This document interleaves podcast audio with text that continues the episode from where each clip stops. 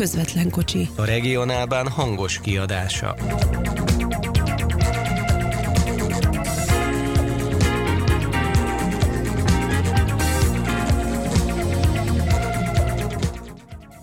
Az amerikai vasúttörténetben kalandozunk ismét. Idén lesz 50 éve, hogy 1971-ben az Amerikai Egyesült Államokban a vasúti személyszállítás javarésze a szövetségi állam által létrehozott vasúttársaság, az Amtrak kezébe került. Persze hosszú út vezetett oda, hogy a magáncégek elkezdtek kiszállni a személyvonati bizniszből, hiszen néhány évtizeddel korábban még fénykorát élte a távolsági vonatozás a tengeren túlon. Hosszú és impozáns, egységes megjelenésű gyorsvonatoktól a szivárvány szó szerint minden színében pompázó kóhoszökevényeken át különleges járművek érintésével jutunk el az amerikai személyszállító vasút jelenéig.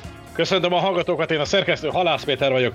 Mai műsorunkban megszólal a téma szakavatott kommentátora, a Piros Vonal túloldaláról, Bruckner Lightából, Magyar is Zoltán. Kedvenc papírmasi figuránk is itt van Vecsésről, Adorján Péter. A hatalmas svájci hótakaró alól, Graubünden közepére, a Szamédánból, Perki Dénes. És végül, de nem utolsó sorban, a Prága melletti Jenecsből, Párkány mellől, ja nem? Mellár Marcell. Jó estét kívánok! Akkor hát stílszerűen all aboard, kezdődik a közvetlen kocsi legújabb adása.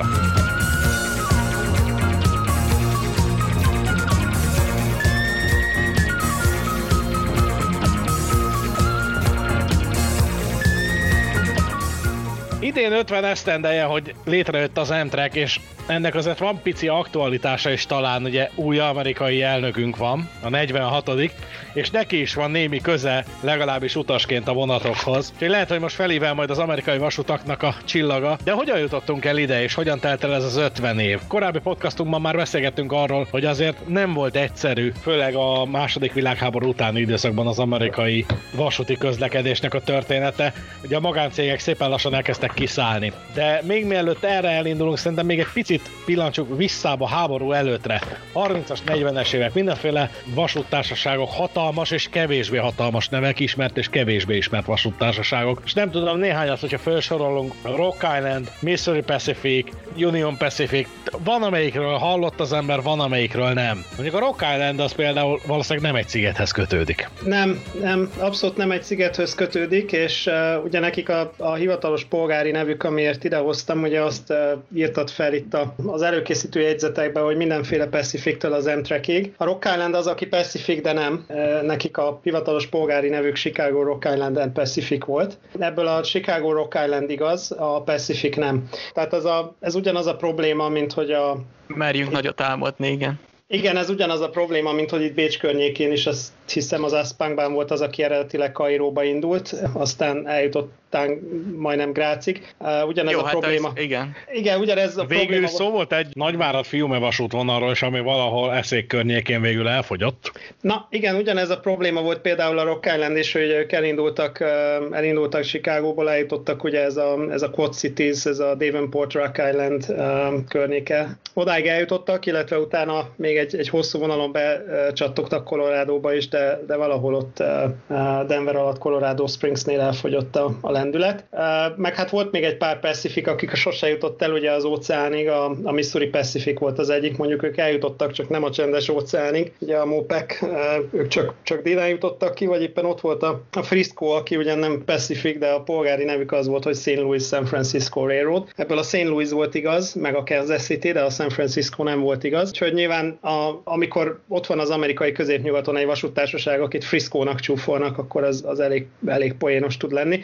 A Rock Island ilyen szempontból legalább reális volt, mert ők az idők során ezt a Pacificet elfelejtették, és csak Rock Islandnek hívták őket, ami még igaz is volt. Na mindegy, de ugye hát ezek nyugati cégek, és azért keleten is ugyanezek megvoltak, ott is el kellett jutni valahogy az Amtrakig, és amit mondtál, hogy 50 éves lesz ugye az Amtrak, most pont egy átmeneti időszakban vagyunk, ugye hivatalosan május 1-én lesz 50 éves az Amtrak, ami miatt mégis talán érdekes az Amtrak, amit említettél is, ugye az Egyesült Államok 46. elnöke, akinek ugyanúgy, ahogy a Rock Islandnek is volt polgári neve, neki is van, ugye Joe Biden, de viszont neki is van beceneve, hogy a Rock Islandnek, vagy a Mopecnek, és az ő beceneve pedig az, hogy Amtrak Joe. Nagyon sokan csak Amtrak Joe-nak hívták Washingtonban, ami annak tudható be, hogy ő 1973 óta tolja az ipart, akkor lett 30 évesen ugye szenátor, tehát Tehát azt jelenti, hogy gyakorlatilag az M-Track indulása után 2 évvel től egészen, hát némi kihagyásokkal napjainkig, ő tolja a mérföldeket Wilmington és Washington között. Úgyhogy hát ennek apropóján akkor most megelőlegezzük az 50 évet az M-Tracknek. Ha ilyen az elnök, akkor valószínűleg azt a 4 hónapot már csak kibírják. És akkor most az Air Force One mellé jön majd a Air Force One is? Na ez egy jó kérdés, ugye a beiktatására meg akarták csinálni ezt a Wilmington-Washington utat megint, ami egyébként abszolút stílszerű lett volna, mert még Obama is vonattal ment gyakorlatilag beiktatására Chicagóból, ugye annak lehet integetni.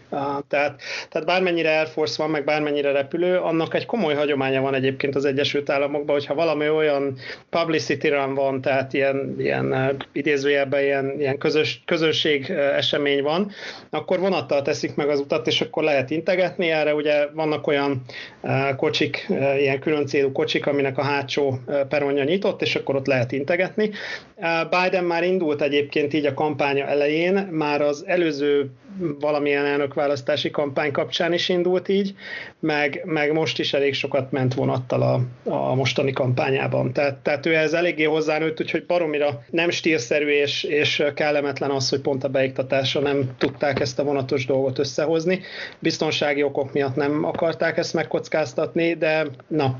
Tehát, biztos hideg volt, biztos. Hát nem az volt ott, igen, nem az volt a fő probléma, de a lényeg az, hogy M-Track Joe nagyon stílszerű lett volna, hogyha vonattal érkezik Washingtonba, mindegy. Ettől még azt a 1,5 millió mérföldet, vagy mennyit nem is tudom pontosan, azt már senki nem veszi el tőle, amit ő az M-Tracken eltöltött. Tehát gyakorlatilag ő az M-Track 50 évéből 48-at nagyjából lehúzott a cégnél, vagy 47-et vonatok fedélzetén. Ja. Hát jobban muzsikál, mint némelyik munkavállaló akkor.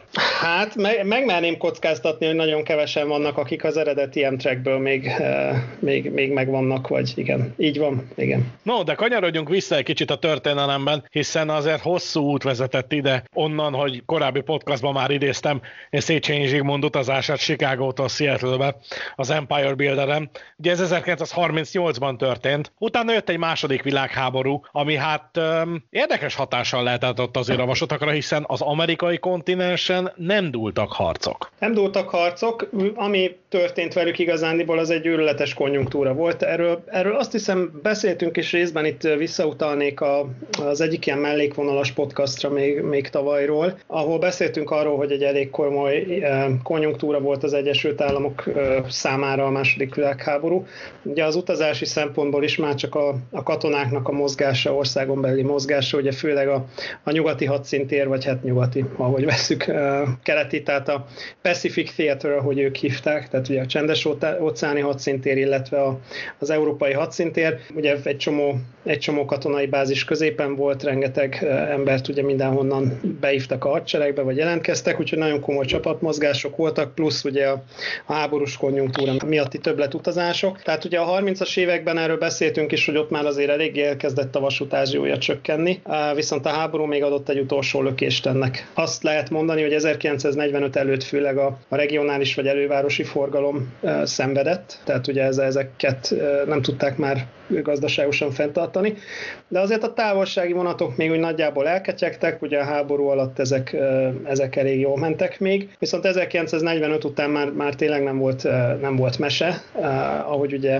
háború után visszaállt az élet a normális kerékvágásba, jött a repülő, nem sokkal később megjelentek ugye a sugárhajtású gépek és a szövetségi repülőtérépítések, ugyanúgy, ahogy az autópályaépítések is ugye ekkora beérettek, ugyanúgy elindultak a szövetségi repülőtérépítések, tehát bővült a konkurenciának az infrastruktúrája. A vasutak meg ott maradtak, ahol maradtak. Egyik oldalon ugye volt egy csökkenő utasszám, volt egy növekvő utas minőségi igény, mind sebességben, mind pedig végponttól végpontig eljutásban.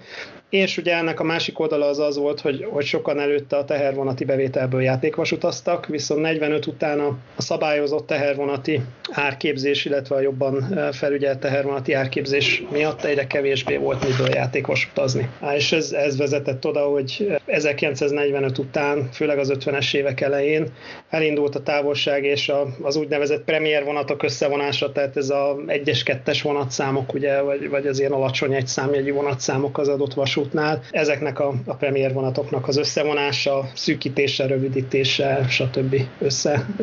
Összekombinálása más járatokkal megindult. Említetted egyébként itt a finanszírozás kérdését, hogy ugye a teherforgalomból éltek ezek a vasúttársaságok. Ugye vannak ezek a nagy nevek, amik, hogyha vele gondolunk, nagyjából mindenki ismeri, Union Pacific, Santa Fe, és így tovább. Ezek miből finanszírozták ezeket a transzkontinentális vonatokat? Hiszen gyakorlatilag ebben az időszakban, tehát a háború után viszonylag új járművekkel rendelkeztek, relatíve új dízelmozdonyokkal, relatíve új kocsikkal. Igen, ezt jó, hogy felhoztad, ez egy érdekes dolog, ugye amiket mondtál, ezek mind nyugati vasutak. Itt ugye van egy elég nagy különbség a kelet és a nyugat között. Ugye keleten gyorsabban megindult ez a folyamatot, hamar kiderült, hogy ez nem nagyon lesz fenntartható, ott azért vékonyabb, nagyobb volt a konkurencia, vékonyabb volt a profitráta is. Ott elég hamar kiderült, hogy szabadulni kell a személyszállítástól, hogyha az ember valamit kezdeni akar, vagy profitot akar. Nyugaton igazándiból a volumen az, meg ugye a keleti vasutaknak nagyobb százalékát tette ki a személyszállítás, hogyha úgy nézzük. Mondjuk, hogyha egy Central of New Jersey-t veszel, az inkább egy személyszállító vasút volt, mint egy teherszállító vasút. Még egyébként, hogyha egy Penn Central-t vagy egy New York Central-t nézel,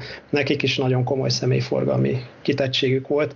De akár egy Seaboard Systemet nézel, egy Atlantic Coast Line-t, Seaboard Airline-t, vagy egy Southern-t nézel, nekik is azért elég komoly személyforgalmi kitettségük volt.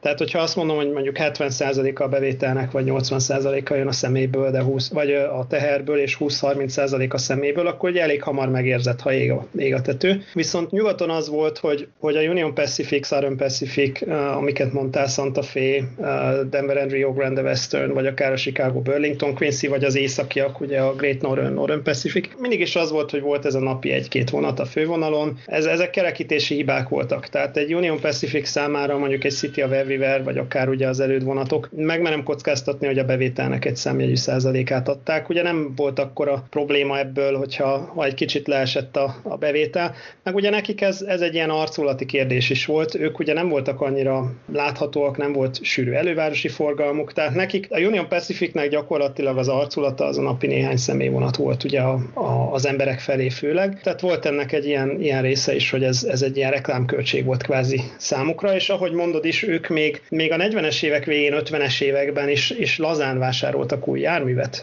Ugye a Streamline éráról már beszéltünk korábban, gyakorlatilag a második generációs könnyű rozsdamentes acélkocsik, ugye a Streamliner generáció, igazándiból még a 40-es évek végén, 50-es években kerültek beszerzésre. És ezek már nyugatiak. Tehát 1951 nehányban már nem nagyon vásárolt senki keleten komoly mennyiségben új személykocsit, sőt, talán egyáltalán nem. Nyugaton mondjuk a Northern Pacificnek még simán befért az, hogy az 50-es évek elején cserélte a flottát. Ez összefügg azzal, hogy kinek volt kerekítési hiba és kinek nem. Nyugaton sokkal később kezdték ezt megérezni. De utána 1960-tól már nem volt tabu, tehát kb. 60-tól 50-es évek vége, 60-as évek eleje. Onnantól kezdve már mindenki igyekezett ettől szabadulni, és akkor már az 1-2-es vonatokat is megpróbálták megszüntetni, hogy úgy mondjam, tehát akkor már a premier vonatokat is elkezdték kidobálni, összevonni.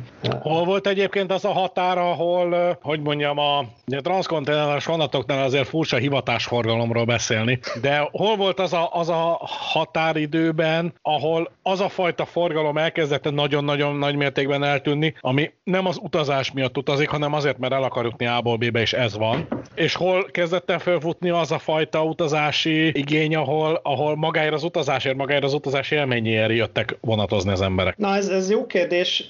Én azt merném mondani, amiket eddig láttam, hallottam, olvastam, azt merném mondani, hogy körülbelül az 50-es évek eleje, amikor már ugye el lehetett viszonylag messzebbre is jutni autóval, már ugye megvolt az Interstate Highway Systemnek, tehát az autópályahálózatnak már azért megvoltak az alapjai, meg ugye ez egy ilyen hullám, tehát a keleti parton azért ez hamarabb. Meg a repülés is kezdett beindulni, nem? Pontosan, így van. Abban az időben. Így van, tehát akkorra vált már megbízhatóbbá. A múltkor beszélgettünk pont erről, hogy ugye ez a 41-es menetrend, amit itt előkaptam, ugye ebben már benne voltak ilyen transzkon repülők, de még ugye leszállt 6-szor. De az 50-es években már mondjuk egyszer vagy kétszer szállt le, vagy 60-as évekre ugye az első jetekkel már jöttek azok, amik nem is kellett, hogy leszálljanak. Meg a másik az, hogy ez egy folyamatos változás, tehát a keleti parton, illetve a sűrűbben lakott keleti államokban, ahol hamarabb épült ki ugye az autópályahálózat, és kisebbek voltak a távolságok. Ott már azért az 50-es évek közepén már nem volt divat a vonat. Hát ott már azért az emberek, mondjuk 1955 környékén sem az volt az alapeset. Nyugaton még azért a 60-as évek elejében ez belekarcolt. Ott ugye később épültek ki az autópályák, nagyobbak a távolságok. Mondjuk egy Chicago-Denverre azért nem ugrasz be az autóba arra az 1500 kilométerre vagy 1400 kilométerre olyan könnyen. Ott mondjuk úgy, hogy a 60-as évek ott inkább a repülő, tehát ott inkább a jet korszak. Ugye keleten mondhatjuk azt, hogy már az autó is nagyon komolyan oda tett a vasútnak, az ilyen néhány száz kilométeres viszonylatokon. Nyugaton az ilyen 1000-2000-3000 kilométeres buliknak meg a repülő tett oda nagyon. És hát, hogy mikor indult ugye ez a kiránduló forgalom, ugye ez mindig létezett, bizonyos vonalakon sosem állt le igazán. Például a Sziklás-hegység északi átkelése, az ott bizonyos helyeket mai napig is nagyon jó vonattal lehet megközelíteni, meg sokáig vonattal lehetett megközelíteni, de szerintem ez itt az átmeneti beesés után igazándiból az Amtrak kezdte ezt újra visszahozni ezt a vasutas turizmust. Ugye a 60-as évekig jutottunk el lassan, hogy amikor már nincs tabu, ugye ez az az időszak, amit ugye mellékvonalas podcastban is említettünk, hogy gyakorlatilag vonal közben már lepakolták az utasokat, ahogy megjött a távirat Washingtonba, hogy akkor be lehet csukni a boltot. És honnan jött mégis az ide, hogy hát azért csak kéne itt valami személyszállítás, nem kéne beszántani, és beszállt a szövetségi kormányzat a buliba lényegében. Egyik ilyen transformatív esemény, vagy ilyen fordulópont ugye a Penn Central csődje volt, illetve a Penn Central csődjéhez vezető folyamatok. Tehát ugye az 1963-as létrehozása a Penn Centralnek, amikor ugye a Penn City és a New York Central-t egybe kényszerítették, illetve az ezzel párhuzamos keleti parti vasúti problémák, ugye az Erie Lackawanna problémái, a New York, New Haven and Hartfordot is ugye belekényszerítették a Penn Centralbe. Akkor már nem állt annyira jól a New Jersey, Central of New Jersey szénája sem. A Baltimore and Ohio is ugye szabadulni akart a személyszállítástól. Tehát körülbelül a 60-as évek elejére ért el Washingtonba ez a probléma, hogy úgy mondjam. Ugye addig ez nem volt annyira érzékelhető, mert azok a vonatok, amivel még adott esetben jártak döntéshozók, azok még nagyjából elketyegtek, a North East Corridor az elketyegett. Ugye a 60-as évek közepe, körülbelül 1963-65 környéke az, amikor már tényleg látszott, hogy ebből baj lesz.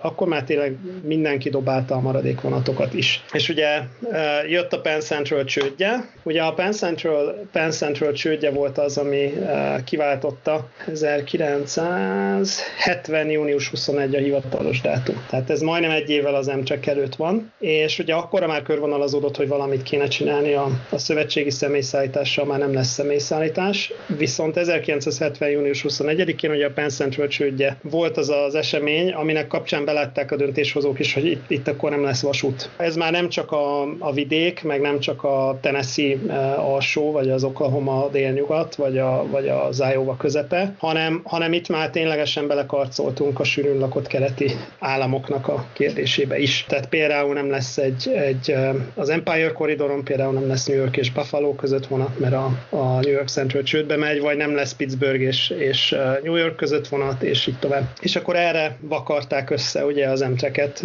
1970 májusára. És ez gyakorlatilag úgy nézett ki, hogy akkor 1971 május 1-ével megalakult az Amtrak, és aznaptól kezdve mindenhol ő volt a személyszállító vasút, vagy ez ilyen hosszabb folyamat volt. Tehát mondjuk főleg ugye a transzkontinentális vonalakon, ahol még mondjuk ott muzsikált takaréklángon a Union Pacificnek, erről láttam valamelyik nap képet az interneten, a vonata. Igen, hát ez úgy nézett ki, tehát először is szögezzük le, hogy az Amtrak jogilag nem létezik, jogilag őket National Railroad Passenger Corporation néven hívják a mai napig, csak élő ember nincs, csak így hívja őket, tehát Joe Biden is Amtrak Joe lett, nem pedig National Railroad Passenger Corporation Joe, úgyhogy még viszonylag hivatalos helyen is ugye Amtrak. Ki az a corporation? Ki az a corporation, igen. Na ki az a corporation, tehát ki az a National Railroad Passenger Corporation, ugye az Amtrak-et létrehozó jogszabály, ami ugye a Railway Passenger Service Act hivatalosan a National Railroad Passenger Corporation-t hozta létre, és hogyha valahol még a törvényben, vagy az indoklásban, vagy annak környékén még valaki bele is írta, vagy az volt ugye az igény, hogy az volt az idea, hogy itt létrehoznak egy átmeneti céget, egy szövetségi finanszírozású céget, ami majd néhány év után megáll a saját lábán, és profitot fog termelni, és akkor majd el lehet adni, és akkor ez egy magáncég lesz. Na most ez az elmúlt 50 évben nem sikerült, mármint se a profit, se az eladás, bár ugye sokszor próbálkoztak, meg trükkök százait vetették be könyvelésileg. De ugye ez ez magyarázza azt, hogy miért úgy történt ugye az összevonás, amit te kérdeztél, hogy gyakorlatilag arról volt szó, hogy a teherszállító vasutak, amikor létrehozták ugye az emcseket, akkor ők kvázi bevásárolhatták magukat ebbe a cégbe, ami azt jelenti, hogy átadják a járműveiket, a személyszállító járműveiket, megadott esetben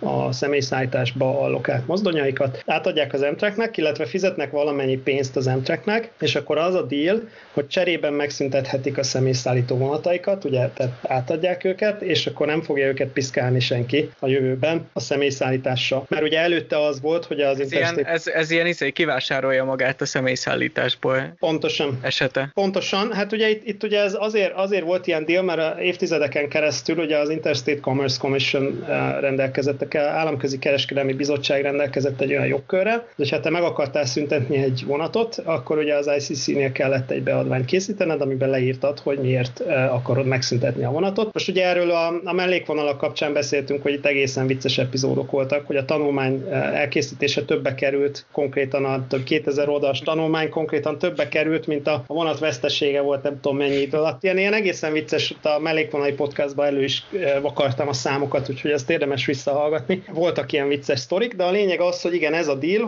hogy bevásárolod magad. És ugye erről is beszéltünk korábban, hogy aki be tudta magát ebbe vásárolni, tehát ugye végülis háromfajta cég volt, és akkor itt válaszolom meg a kérdésedet. Volt az egyik fajta cég, aki azt mondta, hogy oké, nekem ez buli, és akkor én áttolom az egészet az emtrekre, vigyétek itt a jármű, meg itt a cash, és ő ment. Ez volt a legtöbb. Tehát ugye nekik ez kvázi megérte. Ugye ne felejtsük el, hogy 1970-ről beszélünk, ez még bőven a regulation, tehát még bőven a szabályozott teherszállítási árak időszaka. Itt azért nagyon facsarják a jogszabályok, meg az ICC-t azért nagyon facsarta a magyaróját a tehervasutaknak. Tehát ők amitől lehetett szabadulni akartak, úgyhogy ezt áttolták. Ez nagyjából a személyszállítóknak 4/5 vagy 5/6 legalább. És ugye volt még két kisebb kategória. Az egyik az a kategória, aki még mindig hitt a személyszállításban. Na most ilyen is volt. Az egyik például a Santa Fe volt, ők hittek a minőségben meg a személyszállításban, ők egész durva dolgokat csináltak, ők még a 60-as évek, hát meg kéne nézni, hogy a Santa Fe highlinereket mikor vették, szerintem blikre 60-as évek közepe. A Super Chiefhez ők még új jármű, zsírúj, emeletes járműveket vettek valamikor 60-valahányba talán. Hát, tehát egészen elvont figurák voltak, ugye a másik ilyen volt a Denver and Rio Grande Western, akik egy egészen... Picit akkor pontosítanék, már azt írja itt a Wikipédiát, most előkerestem, hogy 1952-től 64-ig gyártották a high-level kocsikat. Hát 64, igen, de akkor még 64-ben ők még új kocsit vettek, amikor már tehát figyelj, az M-Treknek, igen. Hát kvázi, igen, tehát ezt akartam mondani, hogy 67-ben már leállt a Broadway Limited a Pennsnél. Tehát, hogy 64-ben azért már elég, hogy mondjam, 64-ben új személykocsit átvenni bármilyen formában azért az már egy bátor dolog volt. Na mindegy, ők gurigáztak még egy kicsit, meg a Denver and Rio Grande Western, ők egészen 1980 megint fejből mondom egyik, vagy valami ilyesmig, ők még saját szakállukra gurigáztak. A Southern az ugyanez, a Southern még egy pár évig saját maga gurigázott a Crescenttel, ugye, ami a New York, Washington, New Orleans vonata volt a Southernnek, az volt náluk ugye az 1-es, 2-es, tehát az volt náluk a premier vonat, meg még kisebb ilyen csatlakozó vonatokkal, ők még javában belegurigáztak a 70-es évekbe. Tehát ők voltak ugye, akik hitéleti alapon nem adták fel, és volt még egy kisebb klub, akik meg annyira csórók voltak, hogy nem tudták bevásárolni magukat az emtrekbe. Tehát konkrétan annyi pénzük se volt, úgyhogy inkább azt mondták, hogy a csődig, vagy amíg az ICC-vel, vagy amíg egyszerűen elfogy a gázolaj, vagy valami, addig ők még gurítják. Igen? Legutóbb Albániában volt ilyen, hogy elfogyott a gázolaj. Hát ez jó kis túlzásra, de a pálya már elfogyott alóluk, ugye a Rock Island volt igen, ennek a legszebb példája. Ők 77-78 környékéig még két vonattal, ilyen két kocsis távolsági vonattal gurítottak. Gőzfűtés meg, szóval ilyen tényleg ilyen nagyon vicces dolog. Meg volt még valaki lány Georgiába, aki, annak nem is emlékszem a nevére, ők még ilyen vegyes vonat jelleggel. Ugye a mellékvonalaknál erről volt szó. De a lényeg az, hogy nagyjából azért mindenki beszállt, és akkor 1971 májusára összeállt egy ilyen nagyon saláta történet, ahol gyakorlatilag megkaptál, nem tudom, 30 vasútnak a 80 féle mozdonyát, kocsiját, mindent így áthajítanak, meg kapsz egy térképet, hogy akkor nagyjából ezzel kéne játszani. És vannak rajta ilyen piros vonalak, hogy akkor mit tudom én, Chicagótól Oaklandig kéne valamit szolgáltatni. Hát igen, és ebből a Rainbow érából azért látni az interneten, és nagyon sok, hát meglehetősen érdekes fényképet, tehát ez a nincs két egyforma kocsi a vonatban, valahol fölnyaltak egy Amtrak logót, és így viszont hallásra, tehát... Még ha felnyalták. Ez igen, még ha felnyalták, mert a 72 környékéig még azt se lehetett tudni, hogy hívják a céget idézőjelbe, tehát 72 környékéig még ilyen nagyon első egy-két éves filmeket nézel, ott még nem nagyon van logó se. Valamelyik film alá oda is írták, hogy itt jelenik meg az első Amtrak logós Amtrak kocsi. Minden esetre azért mondjuk nem tudom, egy akármilyen vasútnak a fényezésén azért meglehetősen furcsán hat a fölnyalt Amtrak logó. De most képzeld el, mekkora zsuga lenne, hogyha mondjuk az SNCF-et, a DBAG-t, az ÖBB-t, meg mondjuk a MÁV-ot, meg az FS-t összevonják, egy Európai Uniós izé, és akkor a Debrecen-Záhony gyorson lenne két Korel kocsi, meg lenne mondjuk egy DB-s, nem tudom, IC kocsi, meg lenne mondjuk... Hol kell aláírni? Lenne két ÖBB-s Langeslieren, meg szóval érted? Visszasírnánk a Posta BHV-t, na? Ugye? Tehát... Jó, hát ilyet a Magyar Vasút most nem, is tud, a hát Posta igazán... BHV-t nem sírnánk vissza, tehát...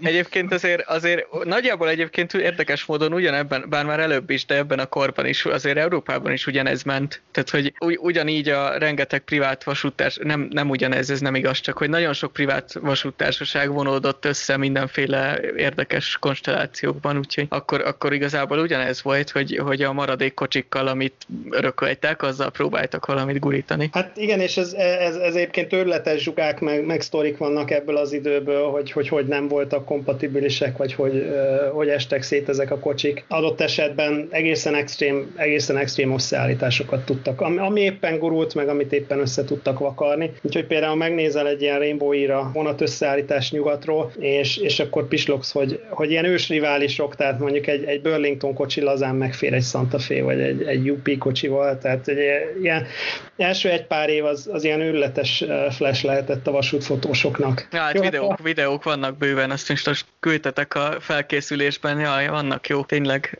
ahogy a neve is mutatja, a Rainbow Érának a világ összes színében megjelenő kocsik egy vonatban. És most képzeljük el ezt a karbantartás szempontjából, meg az alkatrészellátás, meg a bárminek a szempontjából. Most mondok neked egy példát, ugye coach, tehát másodosztályú kocsi, attól függ, hogy keleti vagy nyugati vasút voltál, vagy mennyire akartál ezzel gurigázni. Lehetett körülbelül 40 féle formában, hogy hány ülés, milyen kiosztásban, stb. Úgyhogy azért megnéztem... Helyközpont legyen a talpán, aki ki tud utalni egy helyegyet.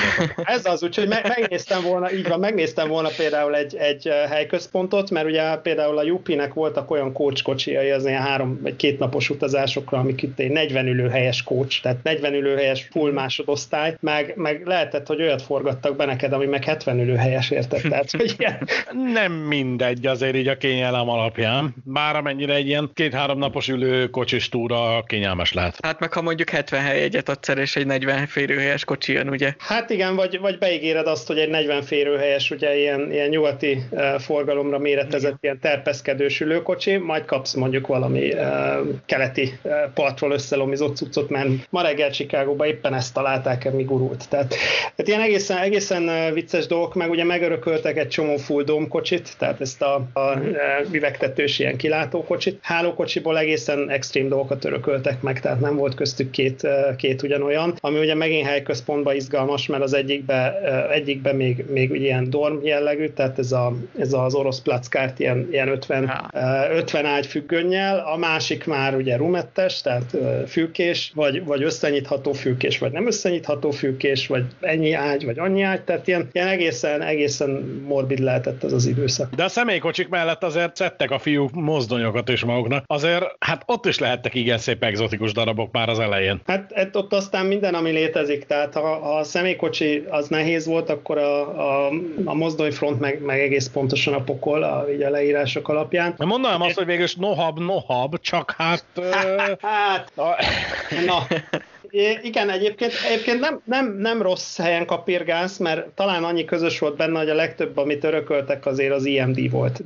De itt nagyjából vége is van a hasonlóságoknak. És ugye azt is tudni kell, hogy ami fontos, és amiről majd egy későbbi podcastban fogunk beszélni, hogy ugye a mozdonyoknak az egységesítése az inkább egy ilyen 60-as évekbeli trend, úgy Isten igazából. Tehát, hogy ami a 60-as évek előtt készült, ott még azért hangsúlyosabban jelent meg a megrendelőnek a specifikációja, vagy hogy ki mit kér egészen pontosan, hogy kére bele gőzfűtést, nem kére bele gőzfűtést, mekkora üzemanyagtartályt, tehát hogy ki mit kér bele, és vagy kére bele ugye villamos ellenállásféket, vagy dynamic brake-hez, ugye mi magyarul? Hajtóműféket. Hajtóműfék, így van, hogy kérsz-e bele ilyet, vagy nem kérsz-e bele, tehát ilyen egészen eltérő specifikációk voltak, és ugye ez azért érdekes, mert viszont amit az Amtrak megörökölt, az gyaníthatjuk, hogy nem friss cucc volt. Tehát amit ők 70-ben megörököltek, az még ugye bőven a korai második generációs, vagy még inkább a késői első generációs dízelekből került össze, aminél viszont ennek megfelelően még nagyon nagyok voltak az eltérések a specifikációban. Tehát... Hát ezt pláne a mozdonyoknál úgy tudom elképzelni, hogy nyilván minden vasúttársaság azt adta oda, amire amúgy már nincs akkora szüksége. Ugye a személykocsiknál nem válogat, mert személykocsit ugye ez van. Valószínűleg nem a legújabb beszerzésű mozdonyokat kapták meg. Tehát... Igen. Tehát ugye ez a hand-me-down unit volt ennek az összefoglaló neve, tehát ez amit át tudsz adni, vagy ami neked nem kell, hogy turkálja feleslegbe. Meg ugye azt kell figyelembe venni, hogy mivel ugye az 50-es évek közepén a vasúti vezetők már érezték a büdöset, ezért nem nagyon utolsó 10-15 évben már nem nagyon vettek mozdony se. Úgyhogy innentől kezdve nem kell meglepődni azon, hogy például még eljunítokat, tehát még ugye ez a két motoros korai 567-es dízellel szerelt, ilyen 3000 lóerő két dízelmotorból jellegű ilyen bazinagy hattengelyes eljunítokat örökölt meg például nagy számban az Amtrak, főleg a Union Pacific-től, a Southern Pacific-től, meg az ilyen nyugati vasutaktól rengeteg F-unitot örököltek meg, de ugye 1970-ben már azért az F-unit is, már az is inkább a kifutó dolog volt, tehát akkor az már nem volt az sem menő. Ott azért az F-unit átadásnál már látszott, hogy nem a GP-ket adják át, tehát ugye Jeep 40-es nem nagyon kaptak, hanem a lepukkant személyfordás I meg F-unitokat kapták meg. Aztán kaptak ilyen egészen izgalmas dolgokat, ugye New Yorkban már 1903-5 környéke óta csak villannyal lehet bemenni, úgyhogy kaptak FP9-eseket a New Haven-től, ami ugye ez a kétéletű cucc, tehát van neki harmadik sínes csúszósarúja, meg dízelmozdony is egyben. Ezek egyébként egészen elképesztő karriert futottak be, tehát ugye ezeket a New Haven-től relatíve frissen kapta meg az Amtrak 70-ben, de egészen 98-ig gurigáztak velük, tehát ez még az Amtraknél majdnem 30 évet lehúzott ez a széria. Nagyon komoly lomizás folyt, úgyhogy ez világos volt, hogy mind a személykocsi fronton, mind a mozdony fronton nagyon sürgősen kell valamit tenni az Amtraknek, tehát nagyon sürgősen el kell kezdeni egységesíteni, meg kidobálni a régi göncöket. Viszont akkor az Amtraknek megvolt az előnye, hogy ő nekik gyakorlatilag csak személyvonati mozdonyt kellett venni. Hát már amennyiben ez előny, így van. Azért mondom, hogy már amennyiben ez előny, mert ugye éppen ez volt az, amit már nem nagyon gyártott senki. Már jó ideje. Tehát úgy kifejezetten személyvonati mozdony nem nagyon készült, és ugye ezt majd mindjárt látni is fogjuk, hogy ennek aztán mi lett például az egyik hozadéka. Ugye ez az SDP 40-nek a problémaköre. De hát akkor beszélhetünk erről is rögtön a mozdonyokról, aztán majd akkor a kocsi beszerzésről visszamegyünk, hogy ugye az egyik első ilyen önálló beszerzés, ugye ez az SDP-40 volt, SDP-40F, ami gyakorlatilag egy hattengelyes kortárs SD-40-esnek tehát egy tehervonati 645-ös IMD dízellel szerelt nagy teljesítményű tehervonati mozdonynak a teljes szélességű gépteres, tehát nem ilyen oldaljárás road switcher, hanem ez a klasszikus cowl unitnak hívják, tehát ugye amit Európában is ismerünk, a vonali dízel. A doboz elől meg a teljes szélességű vezető állás. Így van, tehát nem a tolató jellegű, ugye nem ez a oldaljárás road switcher, hanem ugye ez a hagyományos vonali bódé. Hát gyakorlatilag egy SD40-esre ráhúztak egy személyvonati bódét, meghosszabbították egy 2-3 méterrel, beledobtak egy gőzfűtési kazánt, és akkor ez lett az SDP, tehát Passenger 40. Na most ez nagyon jól hangzik, ugye ezzel egy probléma volt, hogy az Amtrak megkapta az SDP 40-est, és elkezdte 160-nal futtatni. Ugye ezt a háromtengelyes tehervonati üzemre kitalált forgóvázat, amit gyakorlatilag az IMD levett neki a polcról.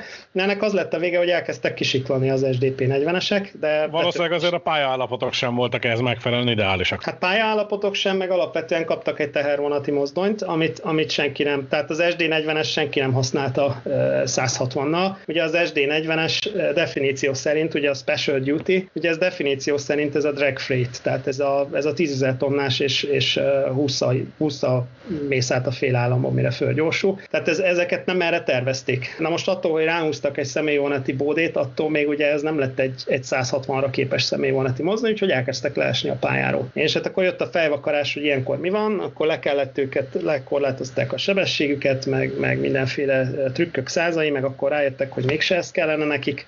Úgyhogy long story short, ahogy az angol mondja, tehát hogy röviden összefoglalva az SDP-40 bukó volt, kihaigálták őket egy pár év alatt, és vicces, de egy jó részét átvették tehervasutak, például a Santa Fe, és tök jól üzemeltek utána tehervonati mozdonyként. Nyilván a 80-ba csak holtöltekor karcoltak bele egy 10 percre, mondjuk a 80 mérföld per órába, vagy még annyiba se. Ugye ez jól jelzi a problémát, volt egy olyan irány az M-Trek elején, amikor indultak, és ugye nyilván nem jó kedvükbe vettek ők SDP-40-est. Az volt ugye a mondás, hogy ha mégis csődbe menne a cég, vagy valami baj lenne, akkor legalább a mozdonyt el tudjuk adni. És ugye ezért kvázi rá voltak szorítva arra, hogy vegyenek egy polcról levehető tehervonati dizájnt. És aztán végül is a cég nem ment csődbe, de ettől függetlenül ez történt, hogy a tehermozdonyt ezt tényleg eladták a tehervasutaknak a végén.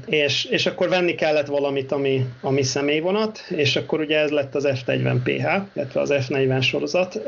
Az F40 volt ugye az a mozdony, amire azt mondják, hogy ez gyakorlatilag megmentette az M-Treket. Ezt már ugyan 2000-es évek elején látták be, hogy ha nem lett volna az F40, akkor a létszúdarvilág lett volna. Ez ugye egy 4 tengelyes, könnyebb, de gyorsabb mozdony, ami ugye direkt már az egész mozdonyt egy viszonylag tempósabb haladásra, személyvonati üzemre terveztek. Ugye ilyen alap problémák azért voltak, hogy viszont ugye mivel rövidebb volt a mozdony, ezért kisebb volt a tank is, tehát ezt ugye gyakrabban kellett tankolni, úgyhogy voltak még ilyen sztorik, hogy F-unit, tehát FB, illetve E-unit B, tehát booster szekció, ugye vezérelés nélküli booster szekciót kibeleztek. A hallgatóknak annyit tegyünk hozzá, hogy gyakorlatilag az E és az F-unitok, azok a noha borrúak.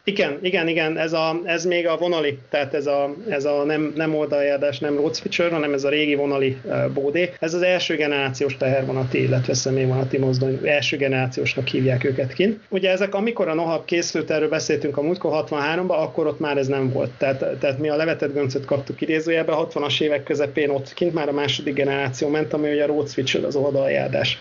De ugye még az M-Trek ezeket megörökölte, és amikor jöttek az F40-esek, és kiderült, hogy kicsi lesz a tank a nyugati 3000 kilométeres akciókhoz, akkor például csináltak átmenetileg olyat, hogy a E-unitokat kibeleztek, és a belsejébe üzemanyagtankot tettek, és akkor azt húzták gyakorlatilag egy bazinagy tartálykocsi. E-unitnak néz ki, illetve E-unit B-szekciónak néz ki, de gyakorlatilag egy bazinagy tartálykocsi volt. Na mindegy, úgyhogy megjött az E-unit, és akkor... Ezek igen, már ilyen MacGyver-i megoldásoknak tűnnek azért. Hát ezek kényszer megoldások, mondjuk úgy. Azért az hogy kint Montánába a világ végén, ugye te, mint személyszállító vasút, aki napi egyszer jársz, arra megtankoljál, az nem egy egyszerű történet. Tehát az pénzbe kerül, hogy valaki odaálljon egy kamionnal, és akkor te átfesd a gázolajat. Úgyhogy ezt megpróbálták elkerülni, és akkor erre voltak ilyen izgalmas dolgok. Podgyászkocsiból is csináltak ilyet meg. Na mindegy, ezek ilyen kitérők voltak, de az a lényeg, hogy az F40-es az igazándiból megoldotta az M-Trek problémáját, majd hogy nem, hát egy jó 2-2,5 évtizedre, 90-es évek elejéig ki tudták ezzel húzni. És ami egy nagy durranás volt ugye az F40-ben, az, hogy tudott központi energiaellátást, ugye ezt HEP, Head and Power-nek hívják oda át. Tehát ugye ez már tudott Head and Power-t a 70-es évek végén. Az SDP-40-es még nem tudott, az még ugye csak gőz tudott. Abba úgy buhrálták még bele a gőzfűtést utólag. Ezzel párhuzamosan jöttek ugye az első kocsik. Itt 2 dolog történt, amikor bejött a Head and Power ugye a 70-es évek végén. Akkor egyrészt 1977-ben csináltak egy bazinagy programot a régi megmaradt kocsiknak a konverziójára, hogy ugye gőzfűtésről átállítsák villamosfűtésre. Itt az M-Trek könyvben még találtam is egy képet, ugye a Beach Grove-i műintézménynek a csarnokába itt állnak sorba mindenféle ilyen heritage sleeperök, és 77-es a kép, és itt építgetik át őket központi energiállátásra. És ugye ezzel párhuzamosan ugye 75-től jöttek az első új kocsik, tehát addig kellett kihúzni. Ugye az M-Fleet 1 1975-től jött. Ez ugye az M-Fleet 1, ez az M-Tube, tehát ez a kicsit ilyen oldalra fektetett kólásdoboz keresztmetszete van neki. Hát ez a nem véletlen tube, hiszen ilyen kerek. Hát de maga a design azért nem új az amerikai vasutak esetében. Nem, ez gyakorlatilag Metroliner copy-paste, tehát ugye ez még a Penn Central által megrendelt Metrolinereket ugye az M-Check kezdte igazából használni, és ugye megtetszett nekik a Metroliner, és hogy egységes legyen, akkor az M-Fleet 1-et úgy tervezték, hogy gyakorlatilag egy Metroliner kaszni. Vagy lehet, hogy így olcsóbb volt, csak nem kellett újra tervezni. Akkor jött ugye az M-Fleet 1 keleten, nyugaton pedig 79-től jött a Superliner első generáció. Ez a high-level kocsiknak a mondjuk egy kiegészítése, hiszen ugye a high-levelekből, hogyha jól emlékszem, akkor a hálókocsi nem épült. A Santa Fe high-levelből? Igen, valahol azt olvastam, hogy azt hiszem abból nem épült hálókocsi talán, csak szerettek volna. Ne tudom képzelni azt is egyébként, el tudom képzelni azt is, hogy nem volt, mert a Santa Fe-nek elég sok földszintes hálókocsia volt, lehet egyébként, de maga a design, ugye a Superliner 1, maga a design az a high levelből jön.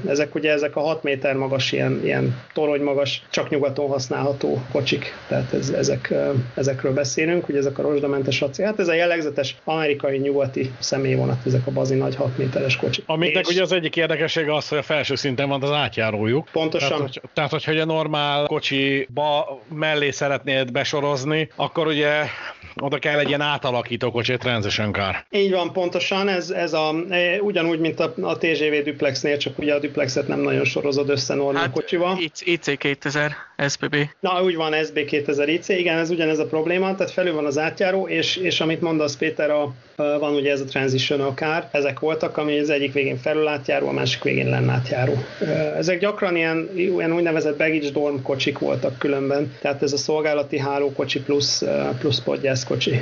Sok ilyen transitional baggage dorm volt. És ugye a következő nagyobb beszerzés kocsi vonalon az ugye már 1988 a Horizon kocsik, ami gyakorlatilag a helyi, hát most mondjam azt, hogy Posta BHV, de nem akarom a Horizon sértegetni. Annyira azért nem vészes, mint a fecske BHV. Hát ez az elővárosi design. Tehát ugye ez egy termes kocsi sok ülőhelyen akkor.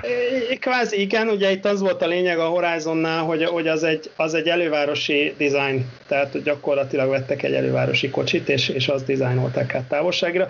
Lett ebből távolsági, tehát Horizonnal nem fogsz San Francisco-ból Chicago-ba utazni.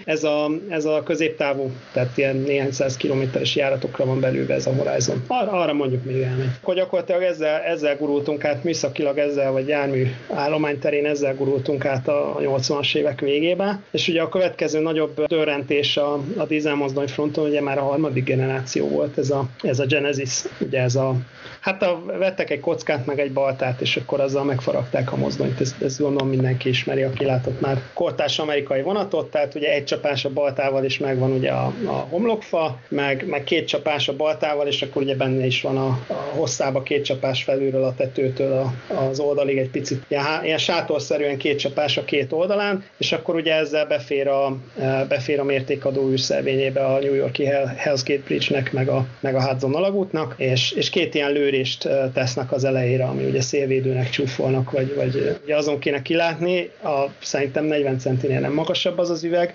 Én mindig azon gondolkodtam, hogy látnak ki, aztán olvastam mozdonyvezetői véleményeket, akik mondták, hogy sehogy, tehát hogy ebben nem lehet konkrétan kilátni. Csapon megállunk. Így van, de cserébe jó, mert hogyha elcsapod vele valahol nyugaton a kamiont, akkor meg se rezzen, tehát hogy nem téma. Úgyhogy ez a harmadik generáció már az M-Treknél, ugye ez 92-től indultak a Genesisek különféle kivitelekben. Ugye a legérdekesebb talán ez a Metro North New Jersey Transit közös beszerzésű történet volt a P32 ACDM, ahol ugye a DM az a dual mode. Ez tudja azt, amit a New Haven FP9-esek tudtak, hogy ugye be tud menni a harmadik sínen New Yorkba. Hát ez ugye Empire Corridor, ez a New York Buffalo, meg az összes ilyen New Yorkból induló dízeles járat, ezek főleg amik ugye a Hudson mentén mennek fölfele, Edirondek, Maple Leaf, Vermont, meg ezek. Akkor ugye a P40-es volt a gyengébbik első széria, abból már van eladó, ha valakit érdekel különben, hogy ezt lehet, hogy a múltkori podcastban említettem is. Beech Grove-ban volt árverés, kérem szépen. Heritage hálókocsik, meg podgyászkocsik, meg ilyen szép rozsdamentes acélbódékat lehetett. Meg P40-es. Szerkesztőségi irodának egyet. Ja. Ugye, hát jó. Kőfelsőre berakjuk a resti mellé. Jó, most ezzel röhögünk, de azt biztos tudjátok, vagy nem tudom, a hallgatók is biztos tudják, hogy a Diner, tehát ez az amerikai útmenti étterem, ez ugye a kiszuperált vasúti étkezőkocsi. Igen. Tehát ez az egész Diner dolog, ez ugye onnan indult, hogy a 40-es évek végén ugye elkezdték kidobálni az étkezőkocsikat a vasutak, és ugye akkor indult ez a közutas dolog, vagy akkor futott fel ugye ez az Interstate rendszer, és akkor gyorsan, olcsón kiszuperált vasúti kocsikból, gombokból lehetett ilyen útmenti éttermeket csinálni. Úgyhogy azért ezt ne becsüljük le, egy jó podgyászkocsi az még sok mindenre jó lehet. Meg hát P40-es mozdonyt is lehet venni, nem tudom, a MÁV nem csörgő helyett esetleg. Várjál, nem jó, lehet, hogy nem férne be a délibe, mint azt tudjuk a kiszek miatt. Nem fér ki a gyárkapuni. Volt probléma. Tényleg.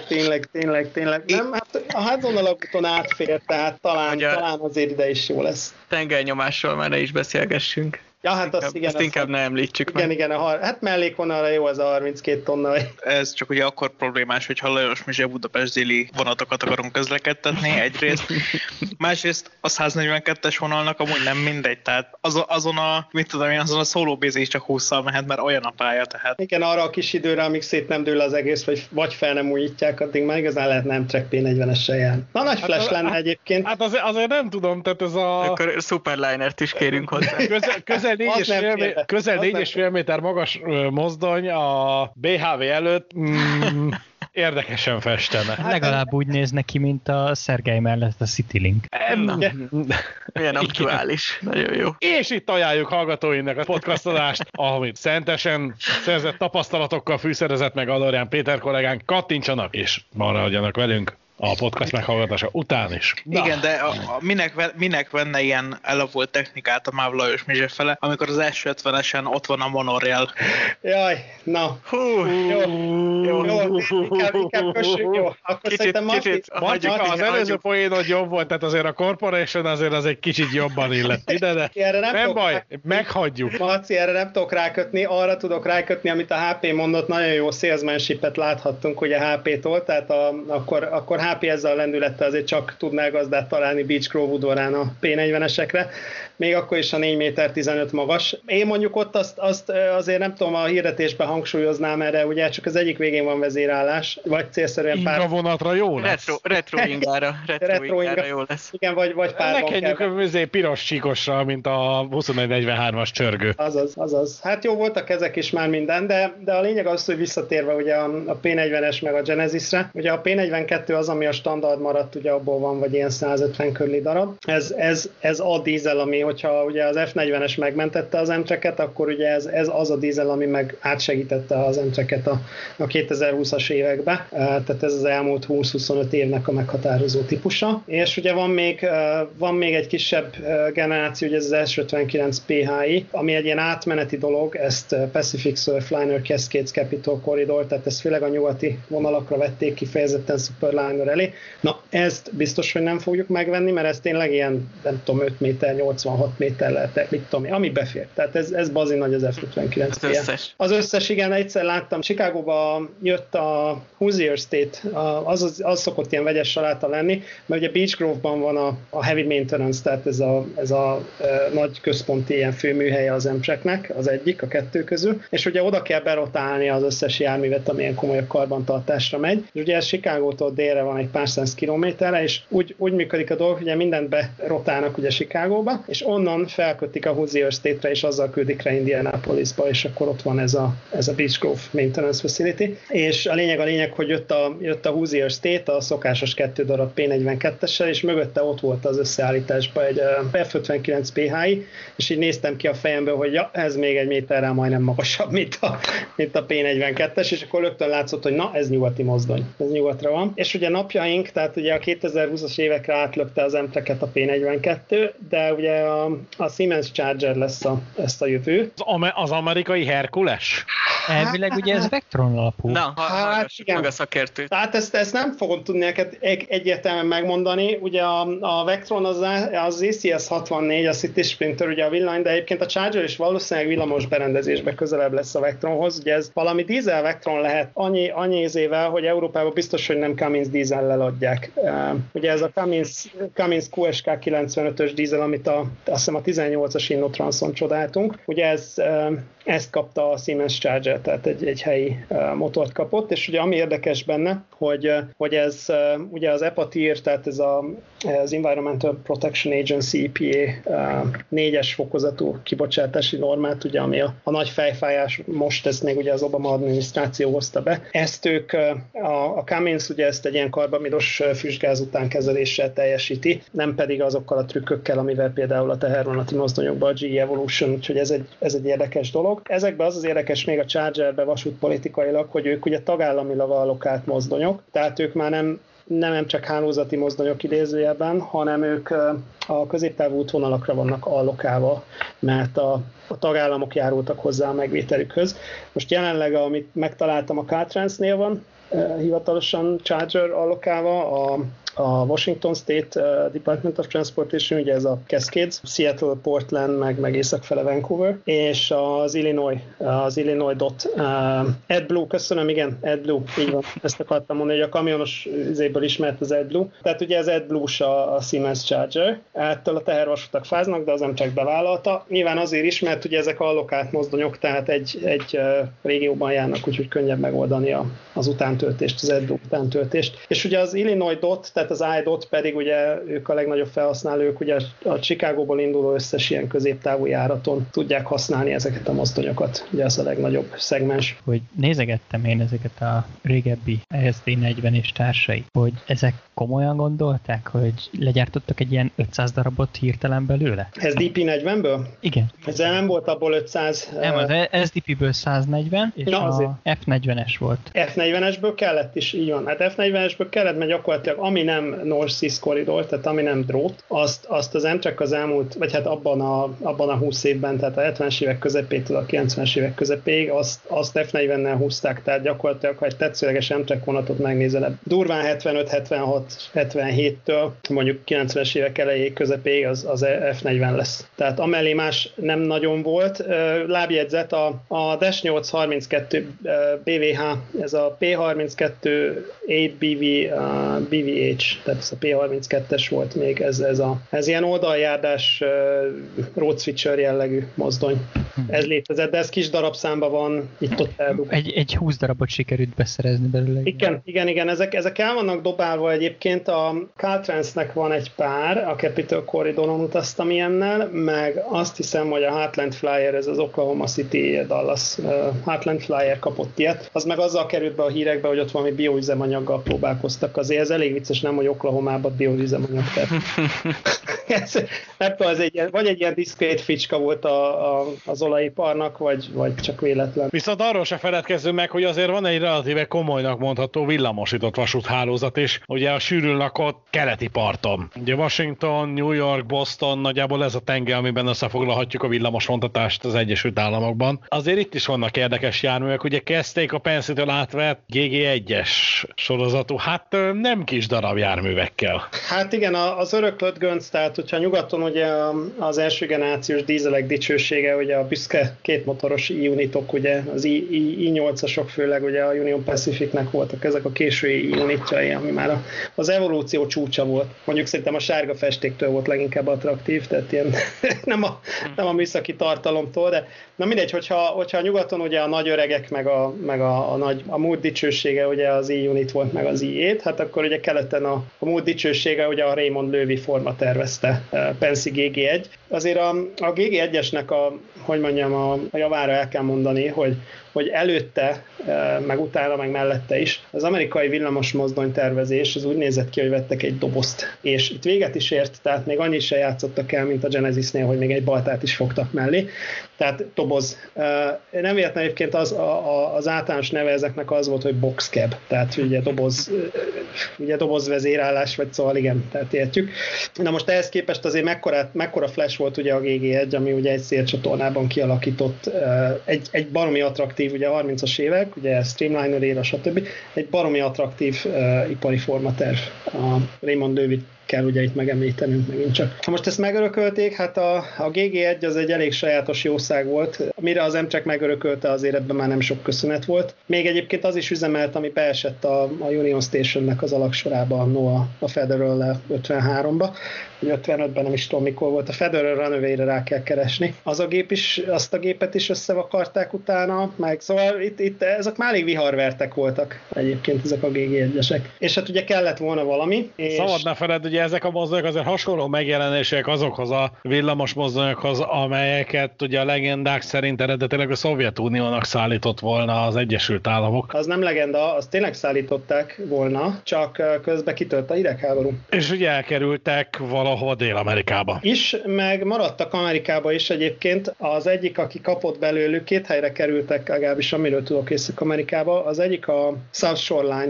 ez a Northern Indiana Transportation District, a ICTD, de akkor még South Shoreline néven futott. Bár azt hiszem a polgári neve akkor is a ICTD volt, de mindegy. Oda kerültek, ott ugye, hát Amerikában hogy ezeket rögtön Little Joe-nak nevezték, ugye, mert Josif Stalin után, tehát hogy Little Joe, hát hogy mennyire volt Little, azt ugye azt hagyjuk. De ezek is ilyen, tudom, ilyen 150 tonnás, 10 tengeres masztodonok, tehát legalábbis az egyik fajtájuk, meg volt ebből kétféle legalább. Ugye a South Shoreline-ra kerültek, a másik adag meg elkerült a Milwaukee-hoz, a Chicago Milwaukee St. Paul and Pacifichez elkerültek, és ott volt ugye Montanában, meg Wyomingba belógott, ott volt két villamosított szakasza a Milwaukee Transcomnak, és akkor oda kerültek, ott húztak le egy pár évtizedet még. Na mindegy, GG1-re visszatérve, ugye hát megjött az M-Track, megkapta a GG1-et, és akkor nyilván körülnéztek, és látták, hogy ennek nem lesz jó vége, úgyhogy valami kellene. Úgyhogy akkor gyorsan rendeltek mozdonyt, hát ugye hova lehetett nézni, ugye Amerikában villamos mozdonyt, főleg személyvonati célra, hát most gondolkodom, hogy mikor gyártottak utoljára, mondjuk annyira nem vészes a dolog, tehervonatit gyártottak, ugye az E33, E44, a Conrail-nek, tehát még azért csöpögött valami, de gyakorlatilag ezek dízelmozdonyok voltak, csak beletettek a főgépcsoport helyére, dobtak egy trafót, meg egy egyenirányítót, aztán csővált. Ezek azok a gépek, amit a minap a szerkesztőségi chatben úgy apostrofáltunk, úgy határoztunk, hogy gyakorlatilag egy Kennedy, mert általában kékre is vannak lekenve, és főhandolva a tetejükre egy áramszedő. Na az a Conrail kék, így van. Az a jó, Conrail kék. Hát, áramszedős gőzmozdony is volt, nem annyira extra dolog ez, igen. Na, hát ez mondjuk ez az inkább vízforraló volt, de igen. Na, ez egy áramszedős SD sorozatú hattengelyes dízelmozdony, gyakorlatilag egy áramszedős SD40, csak a D40-nél kül vagy. Ja, nem, az Special Duty, de tehát a 645-ös 20 hengeres dízel helyett egy áramszedőnek mi kell hozzá. Na mindegy, a lényeg, hogy körülnéztek ugye M-Trackék, hogy mit lehetne vásárolni, és ugye 1972-ben tudtak vásárolni a General Electric-től, a GE Transportation System-től tudtak vásárolni, ez az E60-as, hát ezt is érdemes egyébként megkeresni. Hát ennek a megjelenése azért nem olyan, mint a GG1. Ez olyan, mint egy ilyen indiai villanymozdony.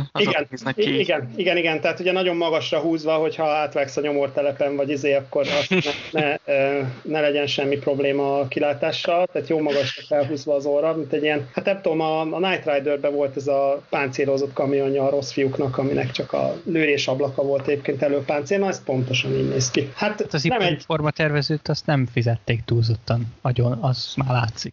Nem, szerintem ide, nem is, itt ugye a baltán viccelődtem a Genesis kapcsán, itt is ugye a kocka meg a balta, csak itt nem nagyon tett, itt még meg is kötötték a kezét. Itt már elkopott a balta, és csak igen, egy kicsit sikerült lefaragni belőle. Igen, tehát itt nem engedték meglengetni nagyon a baltát, úgyhogy csak egy picit sikerült a tetejéből lecuppantani, csak egy nagyon picikét. Igen, tehát ez tényleg ez a tipikus doboz dizájn, csak nem tudom, kartondoboz már egy kicsit meghajlott a tetején. Jó, hát meg kell nézni, hogy előtte miket alakított a GE. Szerintem annyit mondanék erről, hogy azokhoz a villanymozdonyokhoz képest, amit előtte alakított a GE, ahhoz képest ez nem rossz. Tehát ez már formaterv.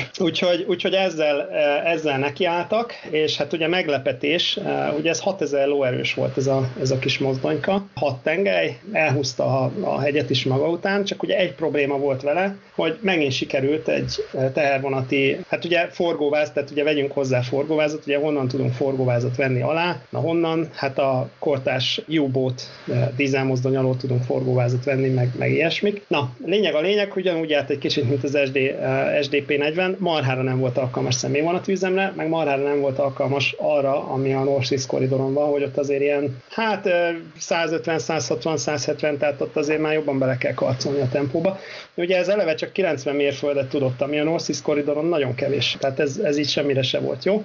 A sztori hosszú, az a lényeg, hogy elkezdték őket kihaigálni, mert nem váltak be, és helyette ugye lett hogyha az F40 volt a dízel, ami megmentette az M-treket, akkor az AM7-es, a Toaster, a villany, ami megmentette az M-treket. Ugye 78-tól jöttek a svéd RC alapján nyugvó, svéd RC villanymozdony alapján nyugvó AM7-esek. Amit azért persze megelőzött, ugye az RC4-1166 pályaszámú svéd mozdonynak a haknia. Az X995, így van. Így van, hát ami tehát egy európai mozdony az európai méretekkel, és ha valaki rákeres egyébként a képére, a Wikipédián vagy bárhol, ugye az amerikai űrszelvényhez méretezett hatalmas áramszedő, pedig ugye, mint tudjuk, a North East Corridor az ráadásul nem is a legnagyobb űrszelvénnyel rendelkező amerikai vasútvonal. Nem, hát sőt, ugye a mértékadó űrszelvény, ez a Hudson alagút meg a Hell's Gate Bridge New Yorkban, de azért kijebb, ahol ugye van Philadelphia környékén van azért teherforgalom is a North East Corridoron, és ugye azért ott a pléthás boxkár az ilyen 5,5 méter magas boxkárnak el kéne férnie, meg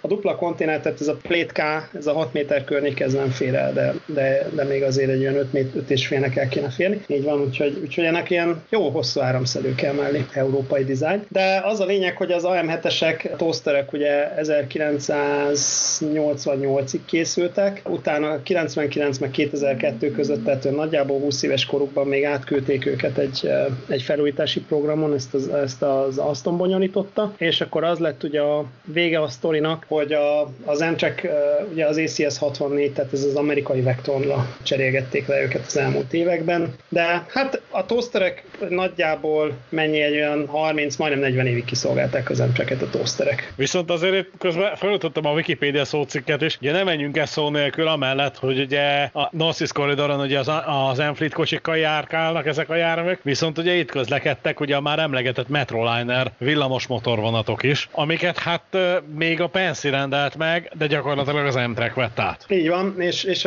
a ritka vonatok egyike, ami nem lett orbitális bukás, mert nem tehervonati dizájnból lett, ugye az szép lett volna.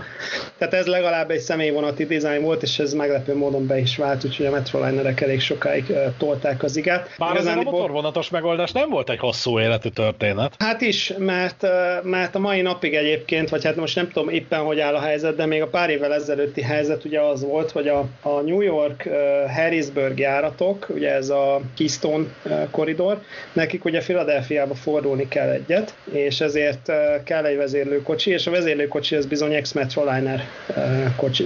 Tehát ezek még nagyon sokáig, ha más nem vezérlőkocsiként elgurigáztak. Figyelj, jobban bírták, sokkal jobban szebben öregedett a Metroliner, mint például ugye az Aston-féle HHP8, vagy Bombardier, vagy nem is tudom, kire kell a HHP8-et ráfogni, ez ilyen koprodukciós cucc volt, azt hiszem. Ez mondjuk igen. Igaz, mert azért eléggé időtállónak tűnik ez a design, a Metrolinereknek a megjelenése, és hát ugye európai járművekről beszéltünk ugye itt a North East Corridoron, úgyhogy ha kicsit tovább lapozgatunk a történetben, ugye az M-Track jármű történetében, azért vannak itt európai kötődések szép számmal. Ugye akár hát villanyos, akár honnan, dízel üzemben. Igen, honnan lehetne ugye elektromos személyvonatot venni, Amerikában nincs, szóval.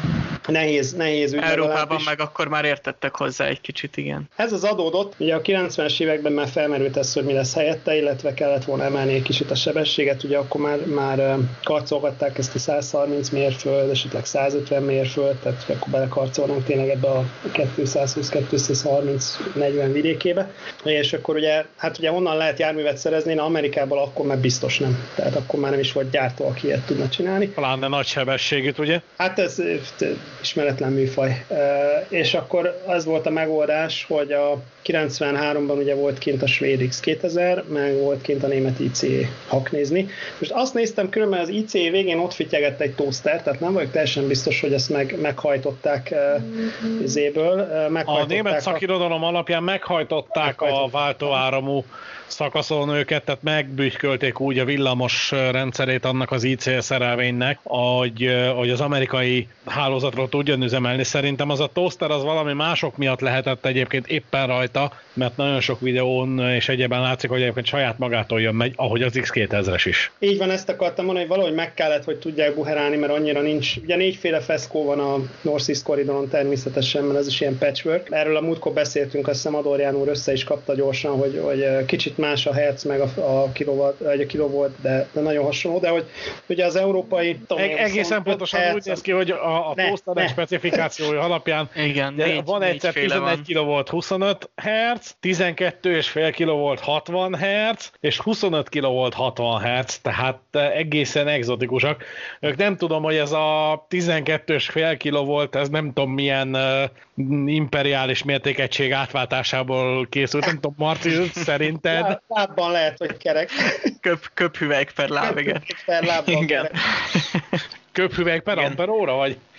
Nem, hát ez semmilyen szempontból, semmilyen nézőpontból nem kerek, tehát... Gallomba biztos kerek, nem valami... Ja, gallomban. Nem, csak azt akartam mondani, hogy ugye, igen, tehát, hogy annyira azért nincs ez messze a németországi, meg a svéd feszültségtől, tehát hogyha, igen, azt akartam, hogy az X2000-et én is láttam önerőből. Tehát hát akkor a 11 kV 25, mi volt? Valami olyasmi, 11 kV 25. 11 kV 25 Hz, igen. Tehát... Jó. Hát, na. Ez neked ismerős lehet, Dénes, tehát. Hát ilyen konkrétan nincs. A 11 kV, igen, a 25 Hz, az már gond. Hát 16,2 Hz van nálatok hozzá? Igen. Ez a 16,7, de... Igen. Hát most kicsit tekergetni kell rajta. Mindegy, trükkök százaival megoldották, és ugye az amerikaiaknak annyira megtetszett a dolog, hogy akkor rendeltek, csak sajnos nem IC-t, hanem, hát nem sajnos, ugye a Aston Bombardier koprodukcióban megrendelték az asszelákat, ami, hát nem tudom, műszakilag ez valamiféle ilyen TGV származék végül is, ami kellemetlenebb, hogy rendeltek hozzá ugyanazzal a dizájnnal villamos mozdonyt is, vagy hát csúfoljuk villamos mozdonynak, ugye ez volt a HAP8, ami egy orbitális bukás már valami. Ezt tegyük hozzá, hogy a HAP8 és az Assela hajtófej az gyakorlatilag csak megjelenésében azonos, nem? Igen, műszakilag szerencsére nem teljesen azonos, vagy nem nagy mértékben azonos, úgy tudom, legalábbis valószínű, vagy remélhető, mert a HAP8 sokat egy ilyen 15 év után kihaigálták a fenébe. Tehát 99, ugye 90-es évek vége, és 2014-ben, hogy megjöttek az első ACS 64-esek, ugye a Amchi Vectron, Yankee Vectron, azzal a lendülettel nem is a toastereket dobták ki először, hanem a HAP8-asokat, amik 20 évvel fiatalabbak voltak, úgyhogy ez azt hiszem mindent elmond a típusról. Egyébként vicces, hogy itt azt írja, hogy a francia BB36-os, az Astrid. Az alapja. Aha. Igen. Amiből ugye itt Magyarországon is kóborol egy. Tehát, hogy az hogy került ide, ne kérdezzétek. Mondjuk azért azt tegyük hozzá, hogy az Astridból és ez a nagyjából 60 darab, ami elkészült az Astonnál, hát szóval láttunk azért nagyobb mennyiségű mozdonysorozatot már Európában is bőséggel. Na mindegy, most maradjunk Amerikánál, a lényeg az, hogy volt egy ilyen kitérjük ugye a HAP8-al, de a lényeg az, hogy végül is a toaster, ugye a standard M-Track villanymozdony után most az ACS 64, tehát ugye az amerikai Spectrum most a standard, és ha minden jól megy, akkor ez még marad is, vagy 20-25 évig, úgyhogy így. És felírtam magamnak pár ilyen vadhajtást járműfronton, ami inkább ilyen útkeresés volt, ami ugye nem feltétlenül jött be. Hát ugye az egyik az RTG RAM... ROR turbo... Nem, vigyázz a ROR, az már az amerikai kivitel, nem, az eredeti francia. Az eredeti francia, ez RAM Turbin Gas talán, ez a RTG, ez a francia rövidítés.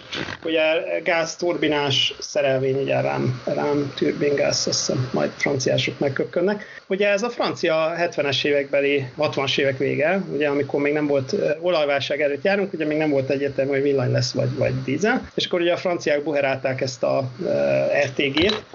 Akinek megvan otthon a polcon a mezei féle mozdonyok könyv, mint például nekem, az egy ilyen gyönyörű szürke sárga francia dizájnos, ilyen 60-as évek végi jellegzetes, ilyen kerek dizájnos formában meg fogja találni ezt az RTG-t. A hallgatóknak, itt a kollégáknak itt közben mutatom is. Ugye ez a 1970-72-t írnak, és ugye kb. 100-120-as átlagsebesség, 260-at is elértek vele kísérleti forgalomban, stb. És itt írják is egyébként, hogy beváltak. Kétszer elvényt eladtak az Amtraknek, és így tovább. Tehát ugye ez volt az első saját kvázi beszerzése az Amtraknek még nagyjából minden más előtt, talán még az SDP-40 előtt a francia gázturbinás. Egyébként egy érdekes baleset. 1973-ra írja a beszerzést. Így van, ez nagyon korai, tehát az első két év. Ugye ez egy nagyon érdekes baleset, mert ha megnéztek belső fotókat, ennek ilyen hibátlan, ilyen francia ízlés szerint ilyen 60-as évek vége francia. Gyakorlatilag, minthogyha a korea kocsit látnánk belőle. Korea kocsi, pontosan. Korea kocsi, ezek a barna-bordós, ilyen süppedős, barna-bordós színárnyalatok, vastag kárpit, tehát ez az igazi hibátlan francia ízlés a 60-as évekből. Tehát ugye ez a legszebb francia korabeli dizájn, ez azért elég idegen lehetett az amerikai földön, de a lényeg az, hogy beválni bevált, főleg Chicago környéki ilyen rövidebb vonalakon gurigáztak ezzel. Még a olajválság előtt vagyunk, úgyhogy még ez még üzemelt is, és olyannyira megtetszett nekik, hogy a Rohr Turboliner, amire te is gondoltál, kvázi utángyártották, sőt egyébként utána olyannyira utángyártották, hogy a Rohrnak a szögletesebb orrát, ilyen üvegszálas orrát, ezt utólag rákölték, valami plastikai műtét keretében ráhenkölték az eredeti francia turbolinerekre is. Mondjuk szerintem nem kellett volna, mert a francia szebb volt, de mindegy. A Rohr Turboliner egyébként az Empire Corridoron, tehát ez a New York Buffalo egészen sokáig, majd nézzétek meg, azt hiszem 90-es évek végetán 2000-es elejéig is elgurigáztak, úgyhogy ez bevált végül is. Ami nem vált be, vagy nem annyira vált be. Ugye ez a turbotrain, aerotrain, X-train, ezek a része még kicsit Amtrak előtt, de ugye a turbotrain volt az, ami Amtrak. Ugye ezt a ez szintén ilyen gázturbinás megoldás, és ugye ezt hazai beszállítók ütötték össze, ez egy ilyen kísérleti jellegű vonat volt, aztán elpasszolták Kanadába. Ez a United Aircraft Corporation, United Aircraft építette, ez egy kanadai cég, ez a UAC. Ugye 68 és 82 között közlekedett Kanadába, és 68-76 között közlekedett az USA-ba. Összesen 7-et építettek belőle. A vonatkozó szakirodalomban ez is megtalálható, nem vált be igazán. Hát és ráadásul 7-ből gyakorlatilag 4-féle konfiguráció. Pontosan, ez bevallottan egy ilyen kísérleti történet volt, nem jött be igazán a történet, tudtak ezzel hosszú távon. Arról a Turboliner ez valahogy jobban beragadt, ezzel tovább tudtak kurigázni. Erik hirtelen ránézel erre a Turbotrainre, és egy ilyen hajóorra van gyakorlatilag. Ilyen északi nálunk, ilyen Hollandiában, meg Dániában, meg ilyen helyeken vannak ilyenek. Hát ez a 142-esre meg jól lehet.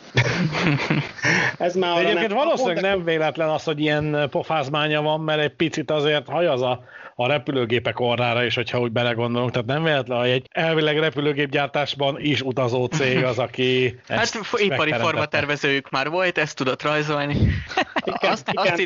Azt írja még ehhez a Wikipédia, hogy ezek voltak Észak-Amerika első billenőszekrényes motorvonatai. Azért ez még egy komoly lépés. Ez egy kurva nagy dolog. Ez egy kurva nagy dolog, és utána, bocsánat, ezt tovább is vitték, ugye az LRC, a Light Rapid Comfortable, ha rákerestek, hogy VIA, ez a kanadai személyszállító, ha rákerestek a VIA LRC-re, ugye az LRC az 1980-84, tehát ugye pont ahogy ezek kifutottak, ezek a turbók, utána jött az LRC. Az volt ugye a következő ilyen billenőszekrényes megoldás. Olyannyira, hogy ugye ezt is megpróbálták eladni a Wikipédia tanulságai szerint az Amtraknek. Volt Amtrak LRC, rövid ideig volt Amtrak LRC valamilyen formában, én láttam is róla ilyen képet, aztán utána visszament az összes Kanadába. Ott egyébként egészen a utóbbi időkig guligáztak vele, nem tudom, most megvan-e még. Várjál, ez az LRC mozdony, ez körülbelül úgy néz ki, mint a belgáknak a 26. Ez ilyen baromi lapos. Ez csak hasonlóság, ilyen baromi lapos, itt az volt a lényeg, hogy ilyen nagyon laposat kell csinálni. Igen. És bocsánat, hogyha már lapos, akkor ugye a Talgo, se felejtsük el, ugye a Talgot mindig kóstolgatta Amerika, vagy a Talgo kóstolgatta Amerikát, nem tudom melyik a helyesebb. Próbálkozásra sokáig voltak, ugye 98-ban sikerült ezt a Cascades-re összehozni, ugye ez a Vancouver, Seattle, Portland, amit említettem, oda adtak el Talgo szerelvényeket, utána még egy Chicago Milwaukee-ra akartak Talgot eladni, ott egy politikai váltás után beszántották az üzletet, meg a Talgónak a Milwaukee gyára is ment vele a lecsóba, elpasszolták azt is az Amtraknek a Cascades-re, és akkor jött a bukta 2017-ben, ugye megnyitottak egy új szakaszt ott a Puget Soundnál, egy ilyen rövidítést nagyobb sebességgel, és az első napon az első szerelvény, Seattle-be, Portlandbe tartó első szerelvény sebesség túlépés miatt elszállt, ráadásul úgy szállt el, hogy pont egy híd előtt, úgyhogy leesett a szerelvény az autópályára alatt, a ripityára tört, és 2020-as hír, hogy a Transportation Safety Board, az NTSB jelentése azt javasolta, hogy ezt a dolgot nagyon sürgősen tessék ezt felejteni, mert nem elég merev a cucc, tehát ropira tört. Úgyhogy ennyi, hát ugye a Talgo nyilván kiadta a sajtóközleményt, hogy nem, ez nagyon stabil és nem lesz emberhalál, de hát nyilván az NTSB-t ez nem fogja meghatni. Úgyhogy marad az Enfleet, meg a Superliner. És akkor itt a Cascades-en is visszatérnek, vagy megjönnek az Enfleet kocsik? Horizon, meg... Várjál, mert amikor néhány éve a spanyoloknál borult ki ugyanúgy ívbe, akkor is ropira tört, és az is Talgo volt. Jó, de az Európa. A spanyoloknál történt, nyilván a spanyol balesetvizsgáló, amikor a Félrenfe járműpark Talgóból áll, akkor nem fogja azt mondani, hogy állítsd le. Az NTSB meg azt mondta, hogy állítsd le.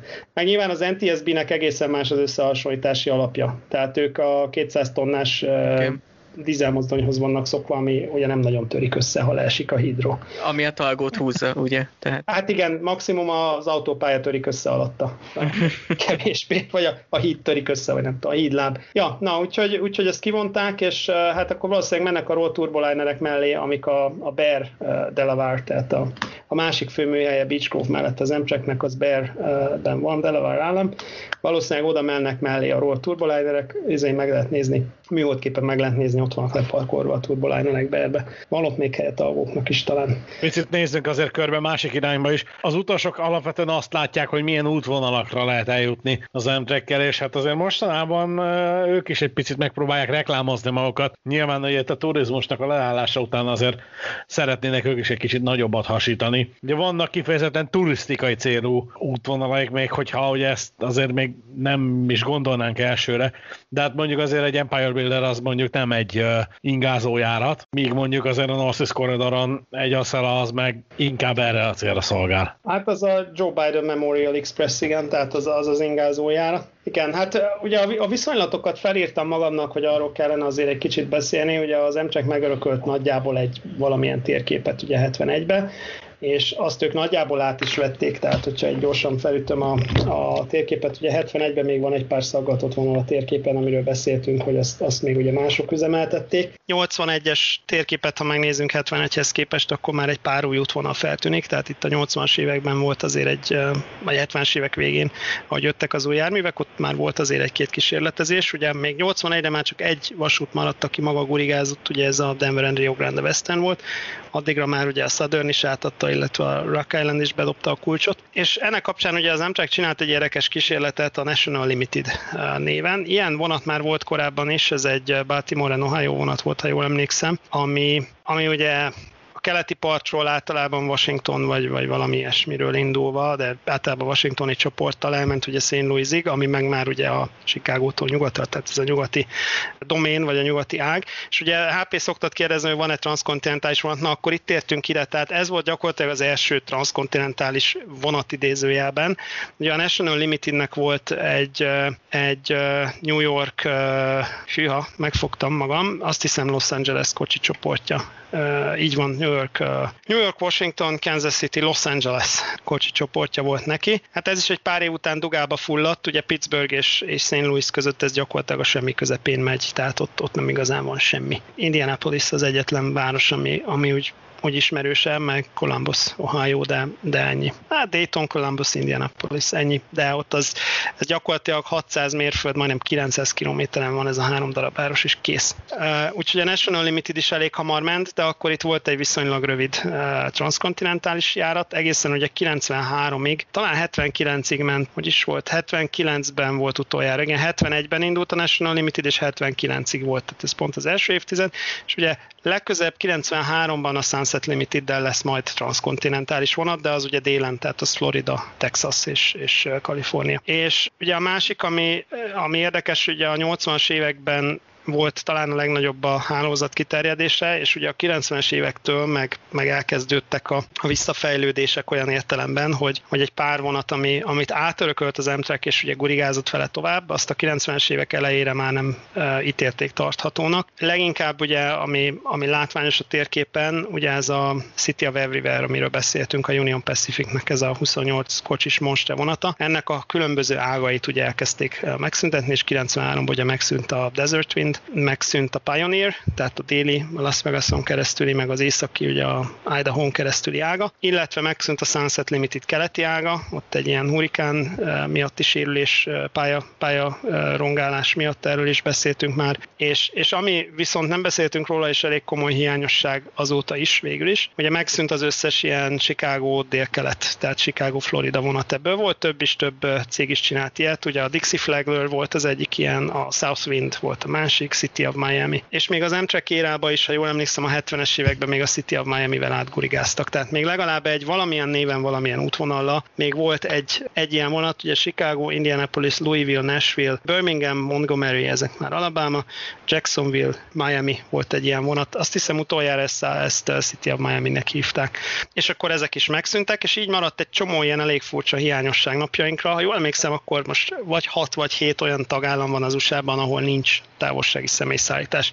Ezek főleg ilyen Dakoták, Idaho-ba is talán Sand Point az egyetlen állomás, ott valahol északon, de Idaho is gyakorlatilag idejön.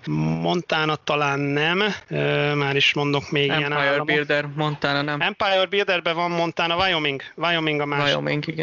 Wyoming is ilyen, ott ugye amikor a Denver and Rio Grande Western meg abba hagyta a játékvonatozást 80-as évek elején, akkor ugye a California Zephyr-t áttették a Wyomingen keresztül, tehát a Cheyenne, Laramie, Evanston, ugye ez a UP-nek az Overland route-ja, Sherman Hill, ugye, a legendás Sherman Hill, ahol ugye big boyokat lehetett nézegetni, na akkor arról az útvonalról áttették a DRGV-re, ami azért látványosabb, Grand Junction, Utah, tehát ott át a hegyeken, a Moffett alagúton keresztül áttették oda a Calzefet. Egy pár ilyen kisebb állam, Dél-Dakota ilyenek, amik még úgy vasút nélkül maradtak, és gyakorlatilag ezzel jutottunk be a 90-es évekbe, és ami hiányzik, például nincs ugye Chicago, Florida, ezt mondtam, nagyon hiányzik a Bakersfield-Los Angeles kapcsolat, tehát Kaliforniában ez egészen vicces, ugye a Tehachapi Pass, ez a Southern Pacific-től megörökölte a UP, ott vannak ilyen spirálok, mint nálatok Dénes az RHB-n, csak ugye ilyen 3 kilométeres vonatokkal kell elképzelni a spirált, úgyhogy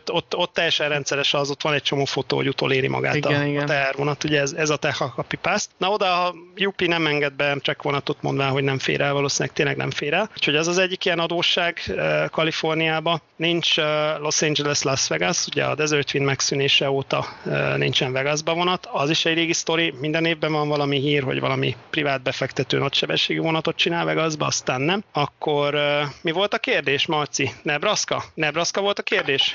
Igen, hogy ott. Nebraska van, Southwest Chief, California Zephyr, Omaha, ott kéne, hogy legyen, várjál. Calzefnek ott kéne lennie. Most megfogtál egy pillanat.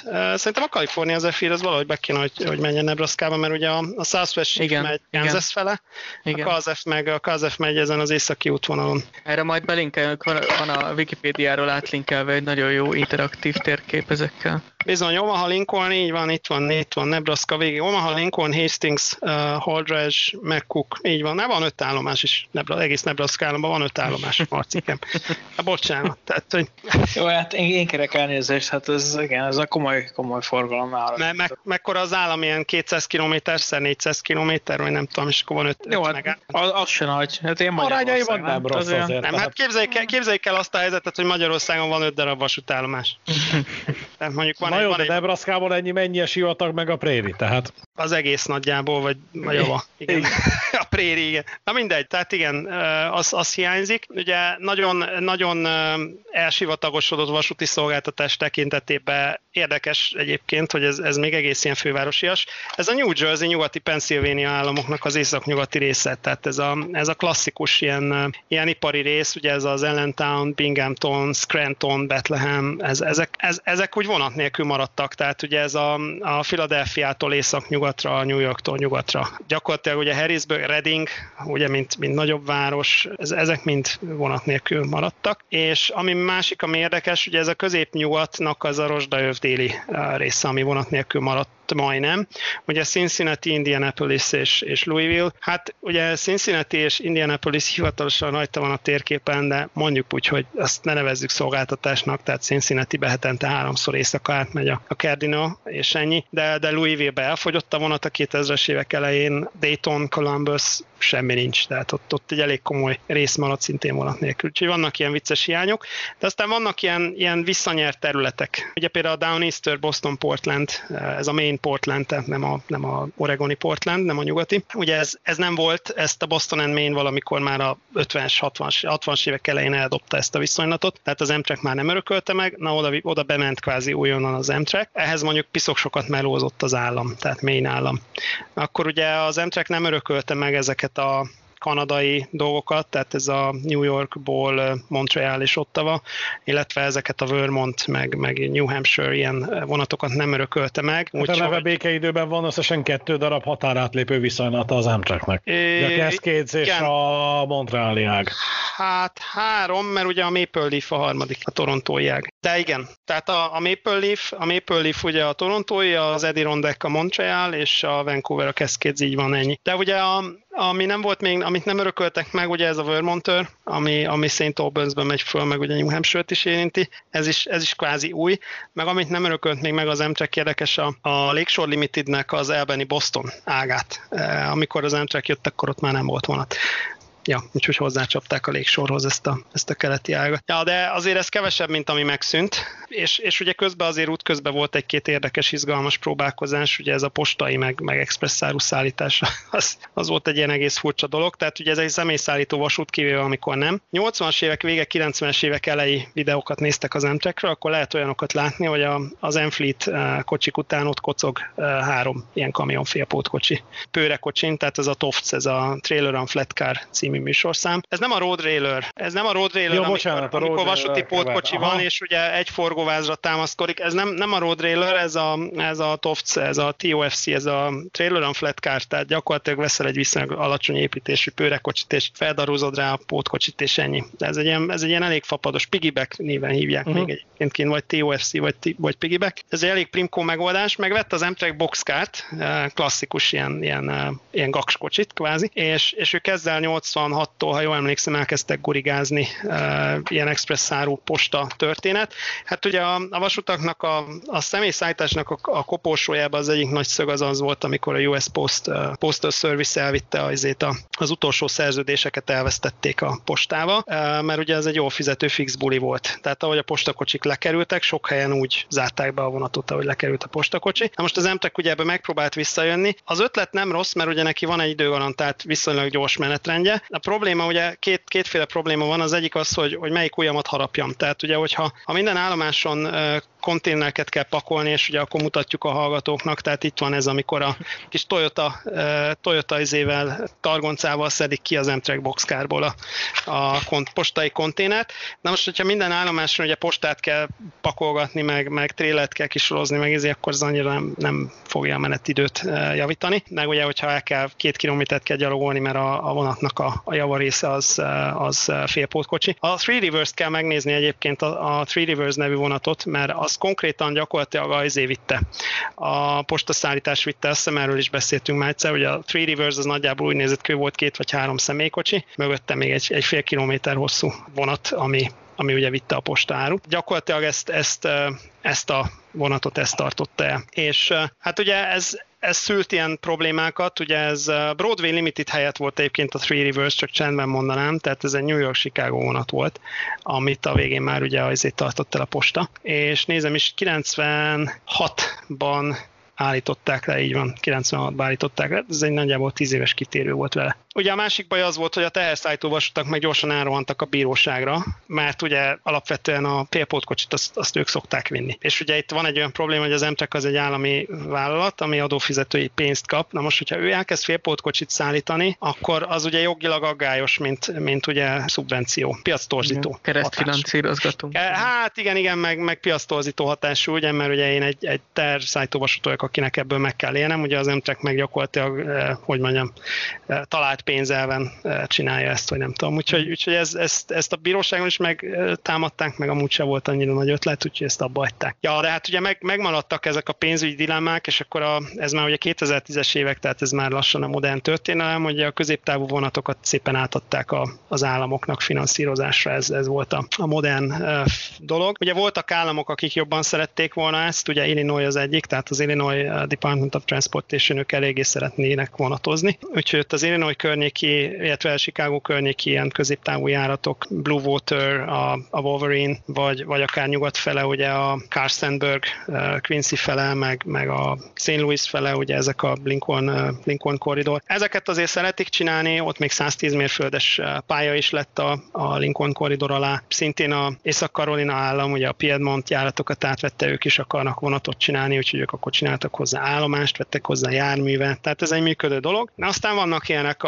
mint például a Hoosier State, ugye Indiana, aki ugye nem nagyon akarja, kiszervezik, átszervezik, de nem nagyon működik az egész történet. Hát ugye a két cég közé, aki a földre esett, az meg a hosszú távú szövetségi finanszírozású vonatok. Ugye arra nem ad kvázi így senki pénzt, úgyhogy kérdés, hogy akkor ott mi lesz. A Southwest Chief az egyik érdekes, konkrétan alóla meg elfogyott a pálya, mert a Raton Passon a Burlington Northern Santa Fe levette onnan a tehervonatokat, tehát a Transcon vonalat eltette délebre a Burlington Northern, és ott maradt egy kétvágányos fővonal, amin nyár naponta 2 darab vonat a két pár Southwest Chief. És a pálya az megmaradt a BNSF-é. Hát a pálya maradt a BNSF-é, és akkor ugye innentől kezdve már sejthető is, hogy hova akarok kiukadni, tehát innentől kezdve ugye a BNSF abszolút érdekelt abban, hogy ő fenntartsa ezt a pályát, ő ugye saját részéről be tudná zárni, úgyhogy évente egyszer elballagnak az MTRAK-hez Washingtonba, és mi ezt be szeretnénk zárni, és akkor jön valami húzavona. Itt tényleg minden van, de egyébként én azt hittem, hogy... És a COVID a végén gondolom, megkötnek egy egyességet, amely nagyon szép és csinos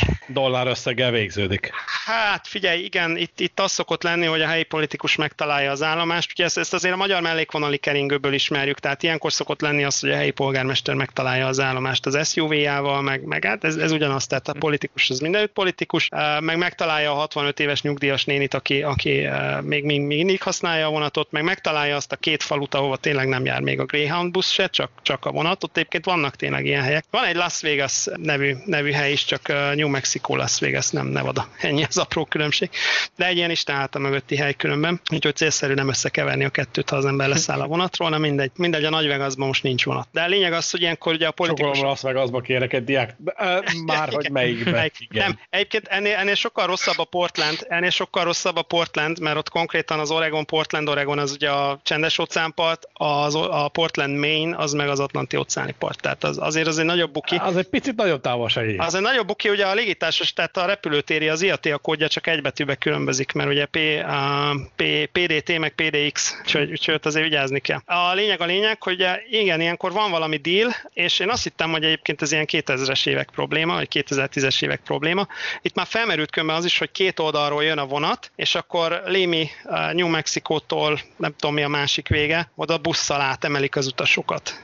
Tehát, de aztán az MTRAK mondta, hogy ez nem annyira jó, mert akkor mit tudom én, 4 szerelvény helyett 6 szerelvény kell, vagy szóval, hogy egész ortopéd az egész meg. A legjobb a sztoriban, hogy most egy ilyen 96-os cikket előástam valami kapcsán, és már ott ezen ment a hisztéria, hogy akkor ez a Raton Pass ez bezárásra kerülhet, hát ez 24 éve volt. Most megnéztem a menetrendet, most még mindig jár, úgyhogy egyenlőre. Most már Joe Bidenig kihúzta, úgyhogy reménykedünk. Egy másik érdekes kérdés egyébként, ugye sokszor föl szokott merülni, ugye a pályavasút, ugye itt Európában azért megszoktuk, hogy van nagyjából egy pályavasúti üzemeltető, vagy független, vagy nem, most ebben nem menjünk bele, de még az, hogy van egy pályavasúti üzemeltető, ővé az infrastruktúra, és azon gurigázik az, aki akar, illetve megfizeti a vonatkozó díjakat. Ugye azért ez az USA-ban egy picit bonyolultabb helyzetnek tűnik. Hát ez sokkal bonyolultabb, mert ugye ez úgy néz ki a történet alapvetően, hogy 1970-ben ugye a National Rail Passenger Service Act-ben rögzítették a feltételrendszert, most ez ugye pont 50 éve volt, meg 1970 október a törvény, úgyhogy végül is már majdnem 50 évesek vagyunk, de voltak benne ilyen egészen furcsa kitételek, hogy az 1970-es alapállapothoz képest nem változhat, vagy nem romolhat az infrastruktúra, volt egy ilyen kitétel. Na most ez oké, csak például olyanok voltak, hogy az infrastruktúra úgy alapvetően nem változott volna, csak éppen kikapcsolták az eredeti elfeladást, kikapcsolta mondjuk a UP, a Chicago and Northwesternnek volt egy ilyen házi elfeladási rendszere, amivel ugye lehetett 79 mérföld per óra fölött üzemelni, azt ők egyszerűen kikapcsolták, mert nekik nem kellett már. Úgyhogy 90 alányban a Chicago Northwestern UP összeolvadás után ott villany leó, és akkor ugye hirtelen 90-ről 79 mérföld lett az Amtrak, és akkor ilyenkor mi van, lehet menni a bíróságra, de ezt nyilván senki nem várhatja, hogy az Amtrak vonat miatt vissza fogják kapcsolni, tehát az egy illúzió. Vagy például a párhuzamos vonalakat feladták, és akkor az Amtrak ugye abba a helyzetbe került, hogy ugye a Cardinal meg a Capital Limited volt ilyen, hogy ők Pittsburgh és Chicago között ugye két másik útvonalon mentek, mind a kettő Conrail útvonal volt, csak az egyik expensive, a másik meg nem is tudom honnan örökölték, talán még Iri-Lakavanna volt az a vége, és hát ugye egy kétféle ugye két városcsoportot tudtak felfűzni a két vonatra, csak a Conrail egyszer azt mondta, ami neki érthető, Conrail azt mondta, hogy bocs, de én nem fogok két párhuzamos vonalat fenntartani, úgyhogy akkor az északi a szevasz, marad a déli, és ebben az volt a szemétség, hogy a Conrail akkor még kvázi állami vállalat volt, mert ugye azt meg a Penn Central bedőlése után a teherszállításra hozták létre, tehát itt két állami vállalat szépen egymásnak feszült, úgyhogy akkor innentől kezdve lehet játszani. De akkor ugye vannak még ezek az Empire Builder, gyakorlatilag 2010-es éveket, amióta megtalálták a palaolajat fenn északon. Az gyakorlatilag azóta végigszívta az Empire Builder, mert a BNSF azóta nem tudott elég kapacitást csinálni ott a tartályvonatoknak, és folyamatos pályaátépítés, vizék, fennakadások, késések, stb. Na most akkor jött ugye az Amtrak a 970-es törvény alapján, hogy bocsika, de nekünk van elsőbségünk, de amikor az egész Highline be van állva, nem tudom, 500 km hosszanál minden szanaszél, és be van dugóva az egész, akkor verheted az asztalt, csak nem fogsz vele sokkal előrébb jutni, ugye? És a City of New Orleansről megírtunk, ugye a CN-nel szembe, a Canadian National-nel szembe kellett érvényesíteni ugye ezt a Rail Passenger Service-eknek ezt a 402-es Section 402 kellett érvényesíteni, hogy ugye elsőbsége van a személyszállító vasútnak, de hát ugye ez is arról szól, hogy kinek van több pénze ügyvédre. És ezen felül, ami ugye a tehervasutakat illeti, még ugye van a North East Corridor probléma, ahol meg a másik személyszállító vasút volt a pályavasút, és aztán kiderült, hogy ez se egy sokkal egyszerűbb helyzet. Ott például konkrétan az van, hogy a New York és New Haven között, ugye ott a Shoreline East néven üzemelt Shoreline East feljebb van, ez még ugye Metro North, de az a lényeg, hogy ez a Connecticut Department of Transportation, tehát kvázi ők a pályavasút, illetve a Metro North, ugye az MTA, tehát ez a New York-i közlekedési vállalat vagy ügynökség. Na és ugye megmondták, hogy akkor az asszellátők szeretnének gyorsítani, tehát akkor az íveken kéne annyit csiszolni, hogy az íveknek a túlemelése, meg az egyéb paraméterei, hogy 4,5 fokba tudják dönteni az aktív billenőszekrényes vonatot. Pályavasútak, ugye a Metro North, illetve a Shoreline East, vagy a Connecticut DAT, ők megmondták, hogy hát figyelj, nekünk ez nem kell, mert az ingázó vonat az úgyse fog 100-120 fölött menni, úgyhogy szevasz, úgyhogy nem. A fizet akkor sem, mert ő most nem fog hozzányúlni a pályához, mert neki ez nem éri meg. Úgyhogy innentől kezdve akkor lehet játszani, hogy mi a jobb, hogyha tehervasúttal kell szkanderozni, vagy személyszállítóval. De azért azt elmondom még, hogy az egyetlen komolyabb villamosítási projektet viszont összebírta hozni az Amtrak, ugye USA-ban nem gyakori a vasútvillamosítás, de 60 év után, tehát a Pennsy-féle villamosítás, North East Corridor villamosítás után a 90-es években sikerült New York és Boston között kihúzni a drótot. Azért az Amtrak életében azért ez egy űrutazás volt, hogy úgy mondjam. Viszont az végig a saját vonala. Az a saját, igen, leszámítva ugye ezt a Connecticut DOT meg az MTA, de ott ugye volt drót az ingázó vonatok miatt is, de igen, onnantól kifele az kvázi a saját, és akkor ugye sikerült beérni Bostonba. De egyébként még csak Boston Bostonról csak annyit akartam mondani, hogy 1990-ig nem volt Bostonban fedett telepe az Amtraknek, tehát 1990-ig a szabad ég alatt kellett például a személykocsikat javítani Bostonba. Na most aki már járt Bostonba vagy New Englandbe, az tudja, hogy ott a tél az nem vicc. Tehát Bostonban a méteres hó az teljesen meg ez a óceán fel ez a metszőszél. Tehát a bostoni télbe személykocsit javítani, hát sok sikert. Szabad ég alatt. Valószínűleg ennek ellenére nem olyan állapotok voltak, mint időnként egy némelyik európai vasúti szolgáltató esetében. Másik érdekes kérdés, mint az állomások kérdése, mert nagyon sok helyen lehet látni a nuti videókban is, hogy az Amtraknak az állomás az gyakorlatilag le van rakva egy bódé valahol a sinek mellett, azt jó napot kívánok. Tehát ilyen nagyobb állomás, mint amit itt Európában megszoktunk, hogy gyakorlatilag minden harmadik falunak van egy többé-kevésbé reprezentatív állomása, az ott nem nagyon van. Tehát ilyen hatalmas metropoliszok, akik elmondhatják magukról, hogy van egy vasútállomásuk, ami úgy ki is néz a Chicagóban a Union Station, ugye New Yorkban ugye a Penn, meg a Grand Central Terminal, vagy ugye a Washingtoni Union. Ez ott hogy működik? Tehát ott az Amtrak lerakja a bódét, és akkor az övé, vagy hát valami igen. Hasonló, mint a pályavasúttal? Hát az Amtrak ki a bódét, tehát a tervasútnak semmi bulia nincs benne, tehát a pályát ugyan még fenntartja, de ugye az állomás az neki már aztán abszolút nem kell, úgyhogy ha állomást akarsz, akkor csinálj magadnak, ez az alapelv. Ebből egyébként vannak ilyen vicces dolgok, hogy például amikor a tehervasút odébb teszi a vonalát, akár a városon belül is, akkor ugye adott esetben az Amtrak meg ott marad és álhülyén, hogy akkor most ilyenkor mi van. És van olyan, hogy a város szélére el kell költöztetni az állomást. Aztán már egyébként Salt Lake City egy jó példa, mert ott, hogy az ember a train szimulátoros változatba vezet, akkor még ugye a régi, azt hiszem talán a Union Stationről tud kihaladni, még ugye most a műholdtérképen már hiába keresik, tehát valamilyen elővárosi buszterminál szélére le van rakva egy peron, hogy akkor tessék, itt van neked távolsági vonat. Pontosan Salt Lake City egy iskola példa erre, ott ugye volt egy Union Station, meg még a DRGV-nek is volt, tehát ott két nagy állomás is volt igazániból, mind a kettő megvan, kávézó van benne, aztán ott tengerek-lengerek az emberek. De helyette, ami megmaradt vasút, a UP-nek, az ugye amellett van egy bódé, amit mondtál. Ezeket egyébként M-shackles-nek csúfolták, ugye ez a Ramshackle-ból van, ugye Amtrak Ramshackle. Tehát ez a kvázi hát nem tudom magyarul, hogy lehet fordítani, ez a ilyen hullámpapír bódé, vagy... Hát bódé, tehát ez a tipik bódé. Bódé, na igen, egyébként a Salt Lake City... Ez a faház, ilyen könnyű szerkezetes rettenet. Igen, a Salt Lake City cikket linkálni kell, mert ott konkrétan bódé, tehát konkrétan tényleg olyan, mint hogyha konténerből lenne összerakva. Annyi jobb van benne egyébként, hogy pont Salt Lake City az, ahol ugye elkezdték aztán a light rail-t, ugye ezt a villamos jellegű dolgot kiépíteni, és pont azzal megtalálták ezt a bódét. Úgyhogy most az a hülye helyzet áll fönn, hogy ott egy ilyen 2000-es évek elejé, vagy 90-es évek végé, ugye a téli olimpia kapcsán csinálgatták ott a villamost. Na ennek kapcsán sikerült oda tenni egy ilyen intermodális csomópontot idézőjelbe, ahol ugye Greyhound busz, meg villamos, meg helyi busz, meg ez az amaz, ami egyébként egész pofásan néz ki, és akkor mellette ott van a két Amtrak konténer, tehát most már tényleg teljes a káosz. Ugye ez az egyik fontos veszteség, St. Louis volt a másik, ott egy bazi nagy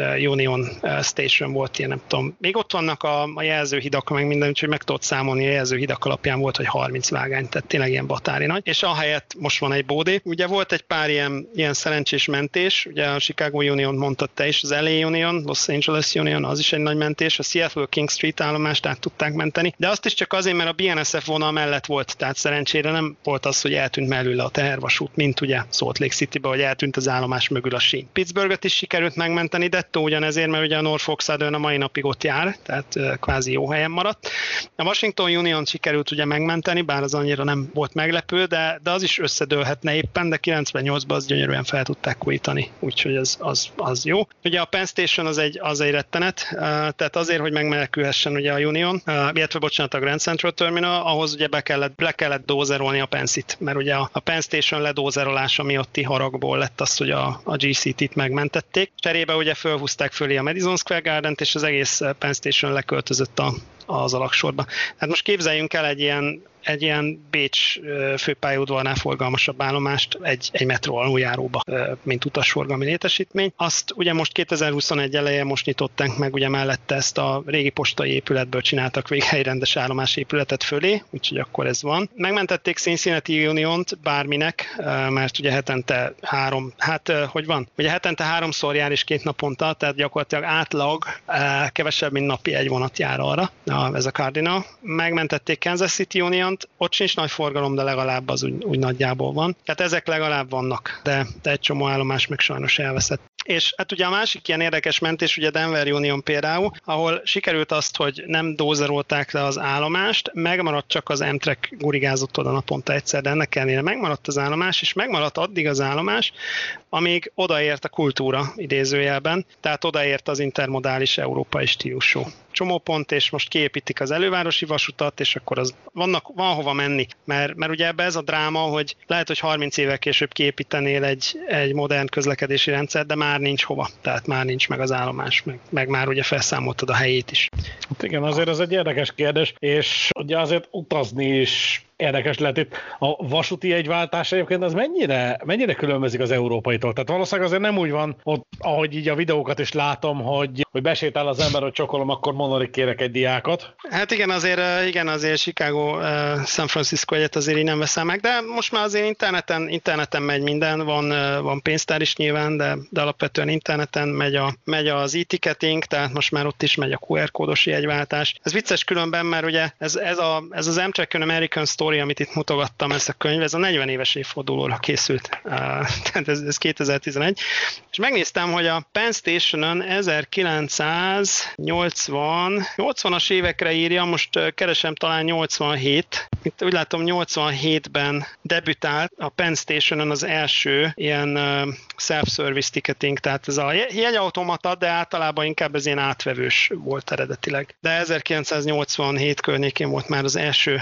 számítógép jegyátvevő terminál a Penn Station-on, vagy egy automata. És ugye ez Quick Track kioszk néven fut azóta is. Annyi, hogy ugye személy azonosításra szükség van, tehát ez a Quick Track, ez be tudja olvasni az útlevelet, tehát lehúzod az útlevelet rajta, és akkor úgy tudod magad azonosítani, és úgy adja ki a jegyet. Úgy érzem, személyes tapasztalatból is beszélsz, illetve hát elég sokat írtál, fotóztál is, és egy nagy részét a regionálban olvasói láthatták már. Neked személyesen mi a kedvenc viszonylatod, vagy nem tudom, hogy, tehát az ami úgy nagyon magával ragadott az emberek viszonylatok közül? Hát amin ugye többször jártam is, meg szerettem is, meg bármikor szívesen visszamegyek, az azért, hát azt már mondom, hogy Kalifornia talán. A Northeast Corridort nagyon szeretem. Az egyik nyilván. Ugye a Northeast Corridornak a változatossága az érdekes, tehát néha egészen vidékies tud lenni ott a Delaware határán, ugye ahogy átmész a Delaware folyón, vagy a Susquehanna folyón át csattogsz. Ezek egészen vidékies, nagyon szép tájak vannak arra. És ugye hát ott van mellé a város, tehát azért a Northeast Corridoron csúcsidőbe becsattogni New Yorkba, amikor tényleg látod azt, hogy dübörög a forgalom egy 20 milliós nagyváros elővárosába, az azért kemény, vagy akár a Philadelphia környéki, tehát ott azért van pörgés rendesen. Úgyhogy az is nagyon érdekes, ami ilyen táj, meg ilyen utazási élmény szempontjából nekem mindig beragad. Az a Pacific Surfliner például a Los Angeles San Diego. Ugye annak az északi része azért elég felejthető, tehát ez a Los Angeles, Orange, Santa Ana, tehát azért ez egy ilyen nagyváros. De mondjuk az se ronda, mert ugye távolban San Bernardino felé látod a hegyeket, meg azért annak is van egy szépsége, de ugye San Juan Capistránónál kiérsz az óceán mellé. Na és az onnantól gyönyörű. Tehát San Juan Capistránótól le San Diegoig, ez valami fantasztikus. Tényleg a vasút majdhogy nem végig, vagy az óceán mellett megy konkrétan, de úgy, hogy gyakorlatilag a strand, ott szörföznek már a vonattól 10 méterre, vagy pedig úgy megy, hogy ilyen lagúnákon keresztül megy, meg egészen érdekes ilyen hidak, meg ilyen lagúnatöltések vannak. Az tényleg egy magával ragadó vonal, főleg, hogyha naplemente van, meg ilyenek. Meg hát ilyen helyeken elcsattogsz, ugye ott van a Top Gun-t, aki ismeri, ugye mire már légibázis közelébe csattog el a vonat, még sajnos nem lehet látni, mert mire már feljebb van, egy ilyen sziklán van kvázi a vonat, meg egy bevágásba megy el, de azért ott vadászgépet is látni, meg ezt, azt, amazt, és az egy nagyon érdekes vidék ott az óceán mentén. Úgyhogy azt nagyon szeretem. Meg a másik, ami ilyen beragadt, ez a Capitol Corridor, ugye ez gyakorlatilag ez a San Jose Oakland, tehát ugye ez az ellenkező oldala San Franciscónak, fel Sacramento-ba, ez megint egy nagyon érdekes vonal, hogy úgy mondjam. Illetve hát ez ugye kapcsolódik a Sanyoaként, de az mondjuk egy idő után már elég sivatagos, úgyhogy inkább a Capitol Corridort mondom, az baromi érdekes. Ott is ugye végig egy óceánöböl mellett mész, vannak Fremont Centerville-t mondtam, ott ugye két fogásba áll meg a vonat, tehát előre kell húzni, mert rövid a peron, az ilyen vicces. Ott van egy múzeumvasút például mellette, a régi Western Pacific vonalnak látni az elejét át a hegyeken, akkor ugye ott a UP-nek egész komoly forgalma van, nagyon komoly ilyen vegyi áruterminál, meg van egy elég nagy ilyen autószállító terminál ott a folyó mentén. Nézem is, hogy mi nem Cordelia, Benicia Martinez. Hát ugye az meg azért érdekes, mert gyakorlatilag ott az óceán öböl, illetve egy ilyen belső öböl van a Suisun Bay fele. Ugye ott gyakorlatilag a sziklák és az óceán között megy megint a vonat. Onnan is van egy pár fotó Pinot környékéről, esetleg, hogyha azt majd belinkeljük. Ott például az időjárás nagyon érdekes tud lenni, tehát ilyen 5 perc alatt ilyen viharból, meg zéből kisüt a nap, ahogy utazol a vonaton. Martinez környéke, ott van egy hatalmas híd át a Suisun öblön, az is nagyon jó pofa. Ott ugye gyakorlatilag így derékszögben, mint a pálmacukrász, de előtt a villamos így ráfordulsz a hídra, nagyon érdekes, hogy látod a hídat, és akkor egyszer csak így gyorsan így felfordulsz egy ilyen elég szűk hívvel rá. Ja, utána meg elindulsz, egy ilyen sivatagos rész jön, tehát ilyen nagyon változatos az a környék is, az is egy jó pofa kis viszonylat. Meg hát ugye a Cascades is jó, tehát fenn Washington állam, ott megint csak ugye az óceán mellett kanyarogsz, aztán nagyváros, ott is azért a vasúti forgalom jó pofa. Úgyhogy hát van ott is minden, golfpályák mellett csattogsz el. Emlegetted egyébként a fotókat, nem akarom nagyon kinyitni már itt időszükében a kérdést, de azért nem tudom megállni, hogy ne kérdezzel meg. Vasútfotóst hányszor kergetik meg ott a biztonsági őrök a vasutak mentén? Ne, ez jó, igen. Ez is egy nagy téma. Hát attól is függ, hogy mit és hol. Tehát, hogy nyilván 2000 kevésben New Yorkban fotóztam, hát ott azonnal a Jamaica Station, ugye a Long Island Railroadnak ez a központi állomását, ott nagyon gyorsan jöttek, hogy ezt sürgősen tegyem el. Na, úgyhogy felültem az első lérvonatra, kimentem Woodside-ba, ahol egy ilyen 4 vágányos fővonal ott csörtett ugye a Lear befele Penn Station-re, és ott meg a kutyát nem érdekelte. Hát ott tényleg lőtéri kutya nem járt arra, úgyhogy ugyanazokat a vonatokat le lehet fotózni. Úgyhogy ez kicsit ilyen jó sztorik voltak rendőrökkel, Salt Lake City-be volt pont egy UP fővonal mellett fotóztam, egy ilyen keltváros részen, és akkor jött a járőr. Lehetett látni, hogy ez a nap eseménye, hogy ott áll valaki a sim mellett, és akkor megállt, hogy mi van, mondom, fotózom. Ki az a hülye, igen. Kérdezi, hogy honnan, meg igazoltam magam, és akkor nézett, hogy mi a franc. És akkor vége az lett egyébként, hogy honnan?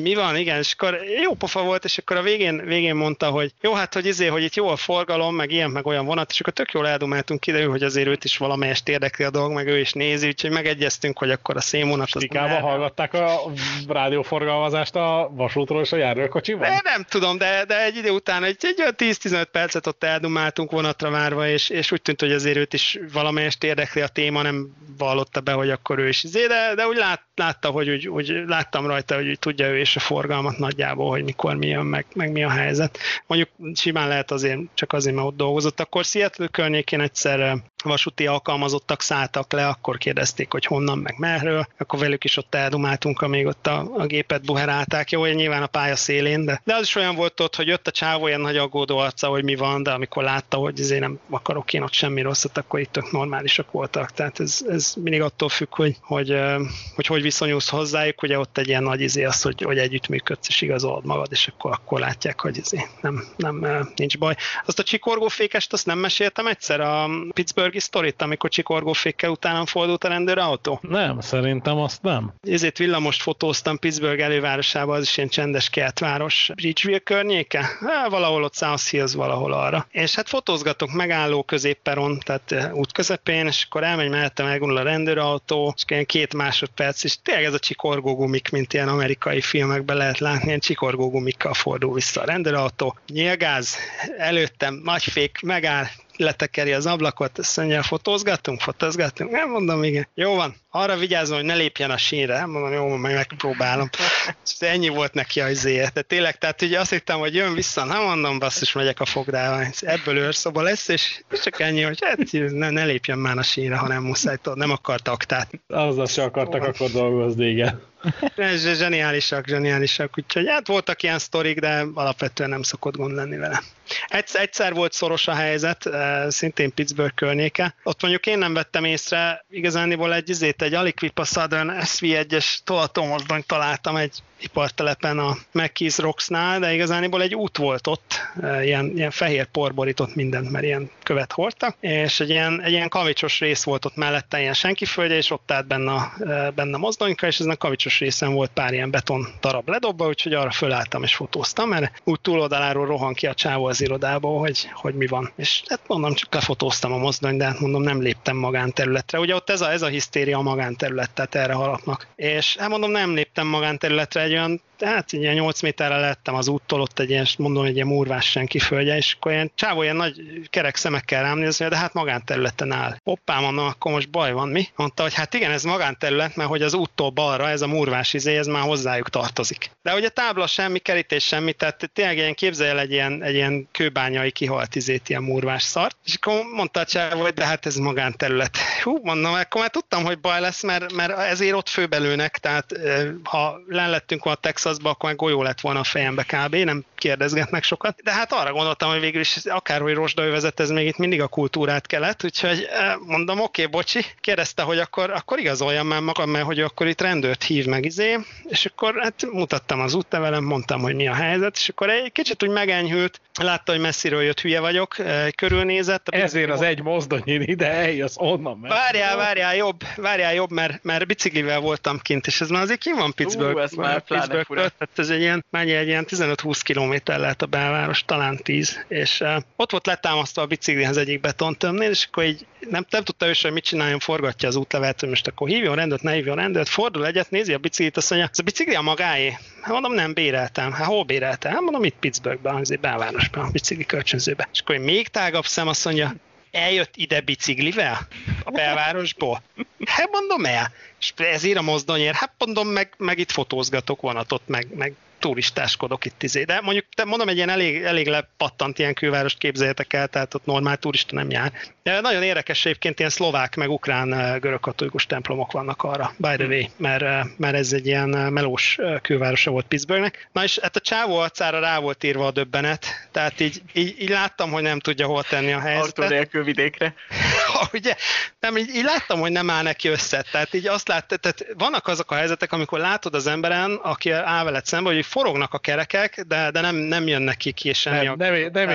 Nem áll össze. Na és ezt láttam a csávón, hogy így marhára nem állt neki össze a kép, hogy akkor most ez most valami orosz diverzáns, vagy most mi a franc?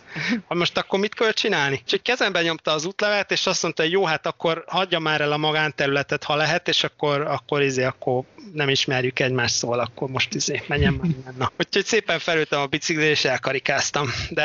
De az meleg volt, tehát, hogy csávóban nagyon benne volt a lendület. És reálisan egyébként ilyenkor mit csináltak volna vele? Hát semmi, kívják a yardot, ugye akkor birtokháborítás van, hát ugye az ott elég főben járó, de valószínűleg meg lehetett volna dumálni a yarddal, csak a francnak van kedve ott papírmunkázni, megülni ott a helyi kerületi őrsön valami, nem tudom, milyen fémtolvajokkal. Nem tudom, valószínűleg lemeccselték volna. Ugye az szokott még ilyenkor lenni, lehet, hogy ez is olyan, mint a gyorshajtási büntetés, hogyha idegen államból jöttél, akkor olcsó préda vagy, mert akkor ugye nem fogsz reklamálni a bíróságon a bünti miatt, tehát ilyenkor gyorsan rád vannak valami csekket, aztán befizeted és mész Isten hírével, ha nem olyan a helyzet, nem hiszem, hogy azért a murvás, hogy hívják, érlesíteltek volna azért, vagy legalábbis remélem. Egyszer kollégával volt így, hogy New York államban megállítottak minket a Massachusetts irányszámával, és mondta, hogy ezt megszívtuk, mert ugye az idegen államból jöttre vadásznak, mert van egy olyan szabály, hogy ha letrafiznak, akkor kapsz egy helyszínit kvázi, amit befizetsz a postán, de ha meg akarod reklamálni, megreklamálhatod, és akkor a helyi bíróságon szembesítés van, tehát a rendőrnek is, mert neked is el kell menni. Na most ugye ezt azért utálja a rendőr, mert ez neki egy csomó kiesés, amíg ugye gyárthatná a bírságot. Tehát lehetőleg olyan autósokat kell elkapni, akik nem fognak elmenni a bíróságra másnap reklamálni és szembesítést kérni. Na most ugye miről lehet felismerni az ilyen autóst? Hát ugye arról, hogy messziről jött. Tehát ugye meg kell nézni, hogy kinek nem helyi a rendszámtáblája. Úgyhogy a helyiek kiműveltek, hogy nagyon vigyázni kell,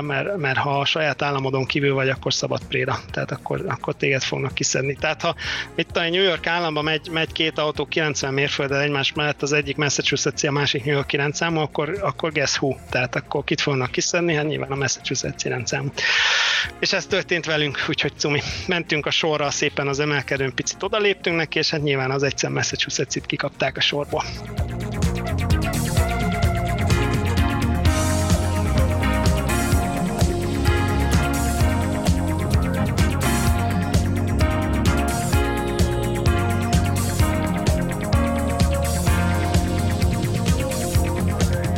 A fél évszázados Amtrakról beszélgettünk, illetve az állami személyszállító vasúttársaság kialakulása, megalakulása és az azt követő meglehetősen színes időszakról. Az Egyesült Államok vasúttársasága tehát 50 esztendős lesz idén. Amerikai vasúti történetekkel jelentkezünk majd meg itt a közvetlen kocsiban az idei esztendő során is. Mára viszont megköszönjük hallgatóink kitartását és figyelmét. Elsősorban köszönöm szépen szakkommentátorunknak a mai beszélgetést, Brukander Lajtából, Magyarics Zoltán. És köszönöm szépen azt, hogy itt volt és emelt az est fényét, ha mondhatni így. Vecsésről Adorján Péter. A távoli Svájc, a hólepte Svájcból Ferki Dénes. És egy kicsit közelebbről Prágából, illetve Prága mellől, mert mindig kijavít. Így van, Meller Marcell. Köszönjük szépen a figyelmet, még a szerkesztő Halász Péter is. Kérdéseket, véleményeket várjuk a Regionálban Facebook oldalán. A következő adásra hamarosan ismét jelentkezünk. Kövessetek bennünket Instagramon. Nincs és egyre kevésbé. Most már látom, hogy a Messengerről is mennyi adatot halászik a Facebook, már a WhatsApp, bocsánat, már Messenger arról már eddig is. Már a WhatsAppról is leiratkoznak az emberek, Elon Musk bedöntötte a Signalt, mert annyit írt, hogy használjunk Signalt, úgyhogy majd használok Signalt. Lehet bennünket követni mindenhol, ahol gyakorlatilag podcast elérhető. A feliratkozás szabaddá tesz. Köszönjük szépen a figyelmet mindenkinek, következő közvetlen kocsiban találkozom, viszont hallásra, sziasztok!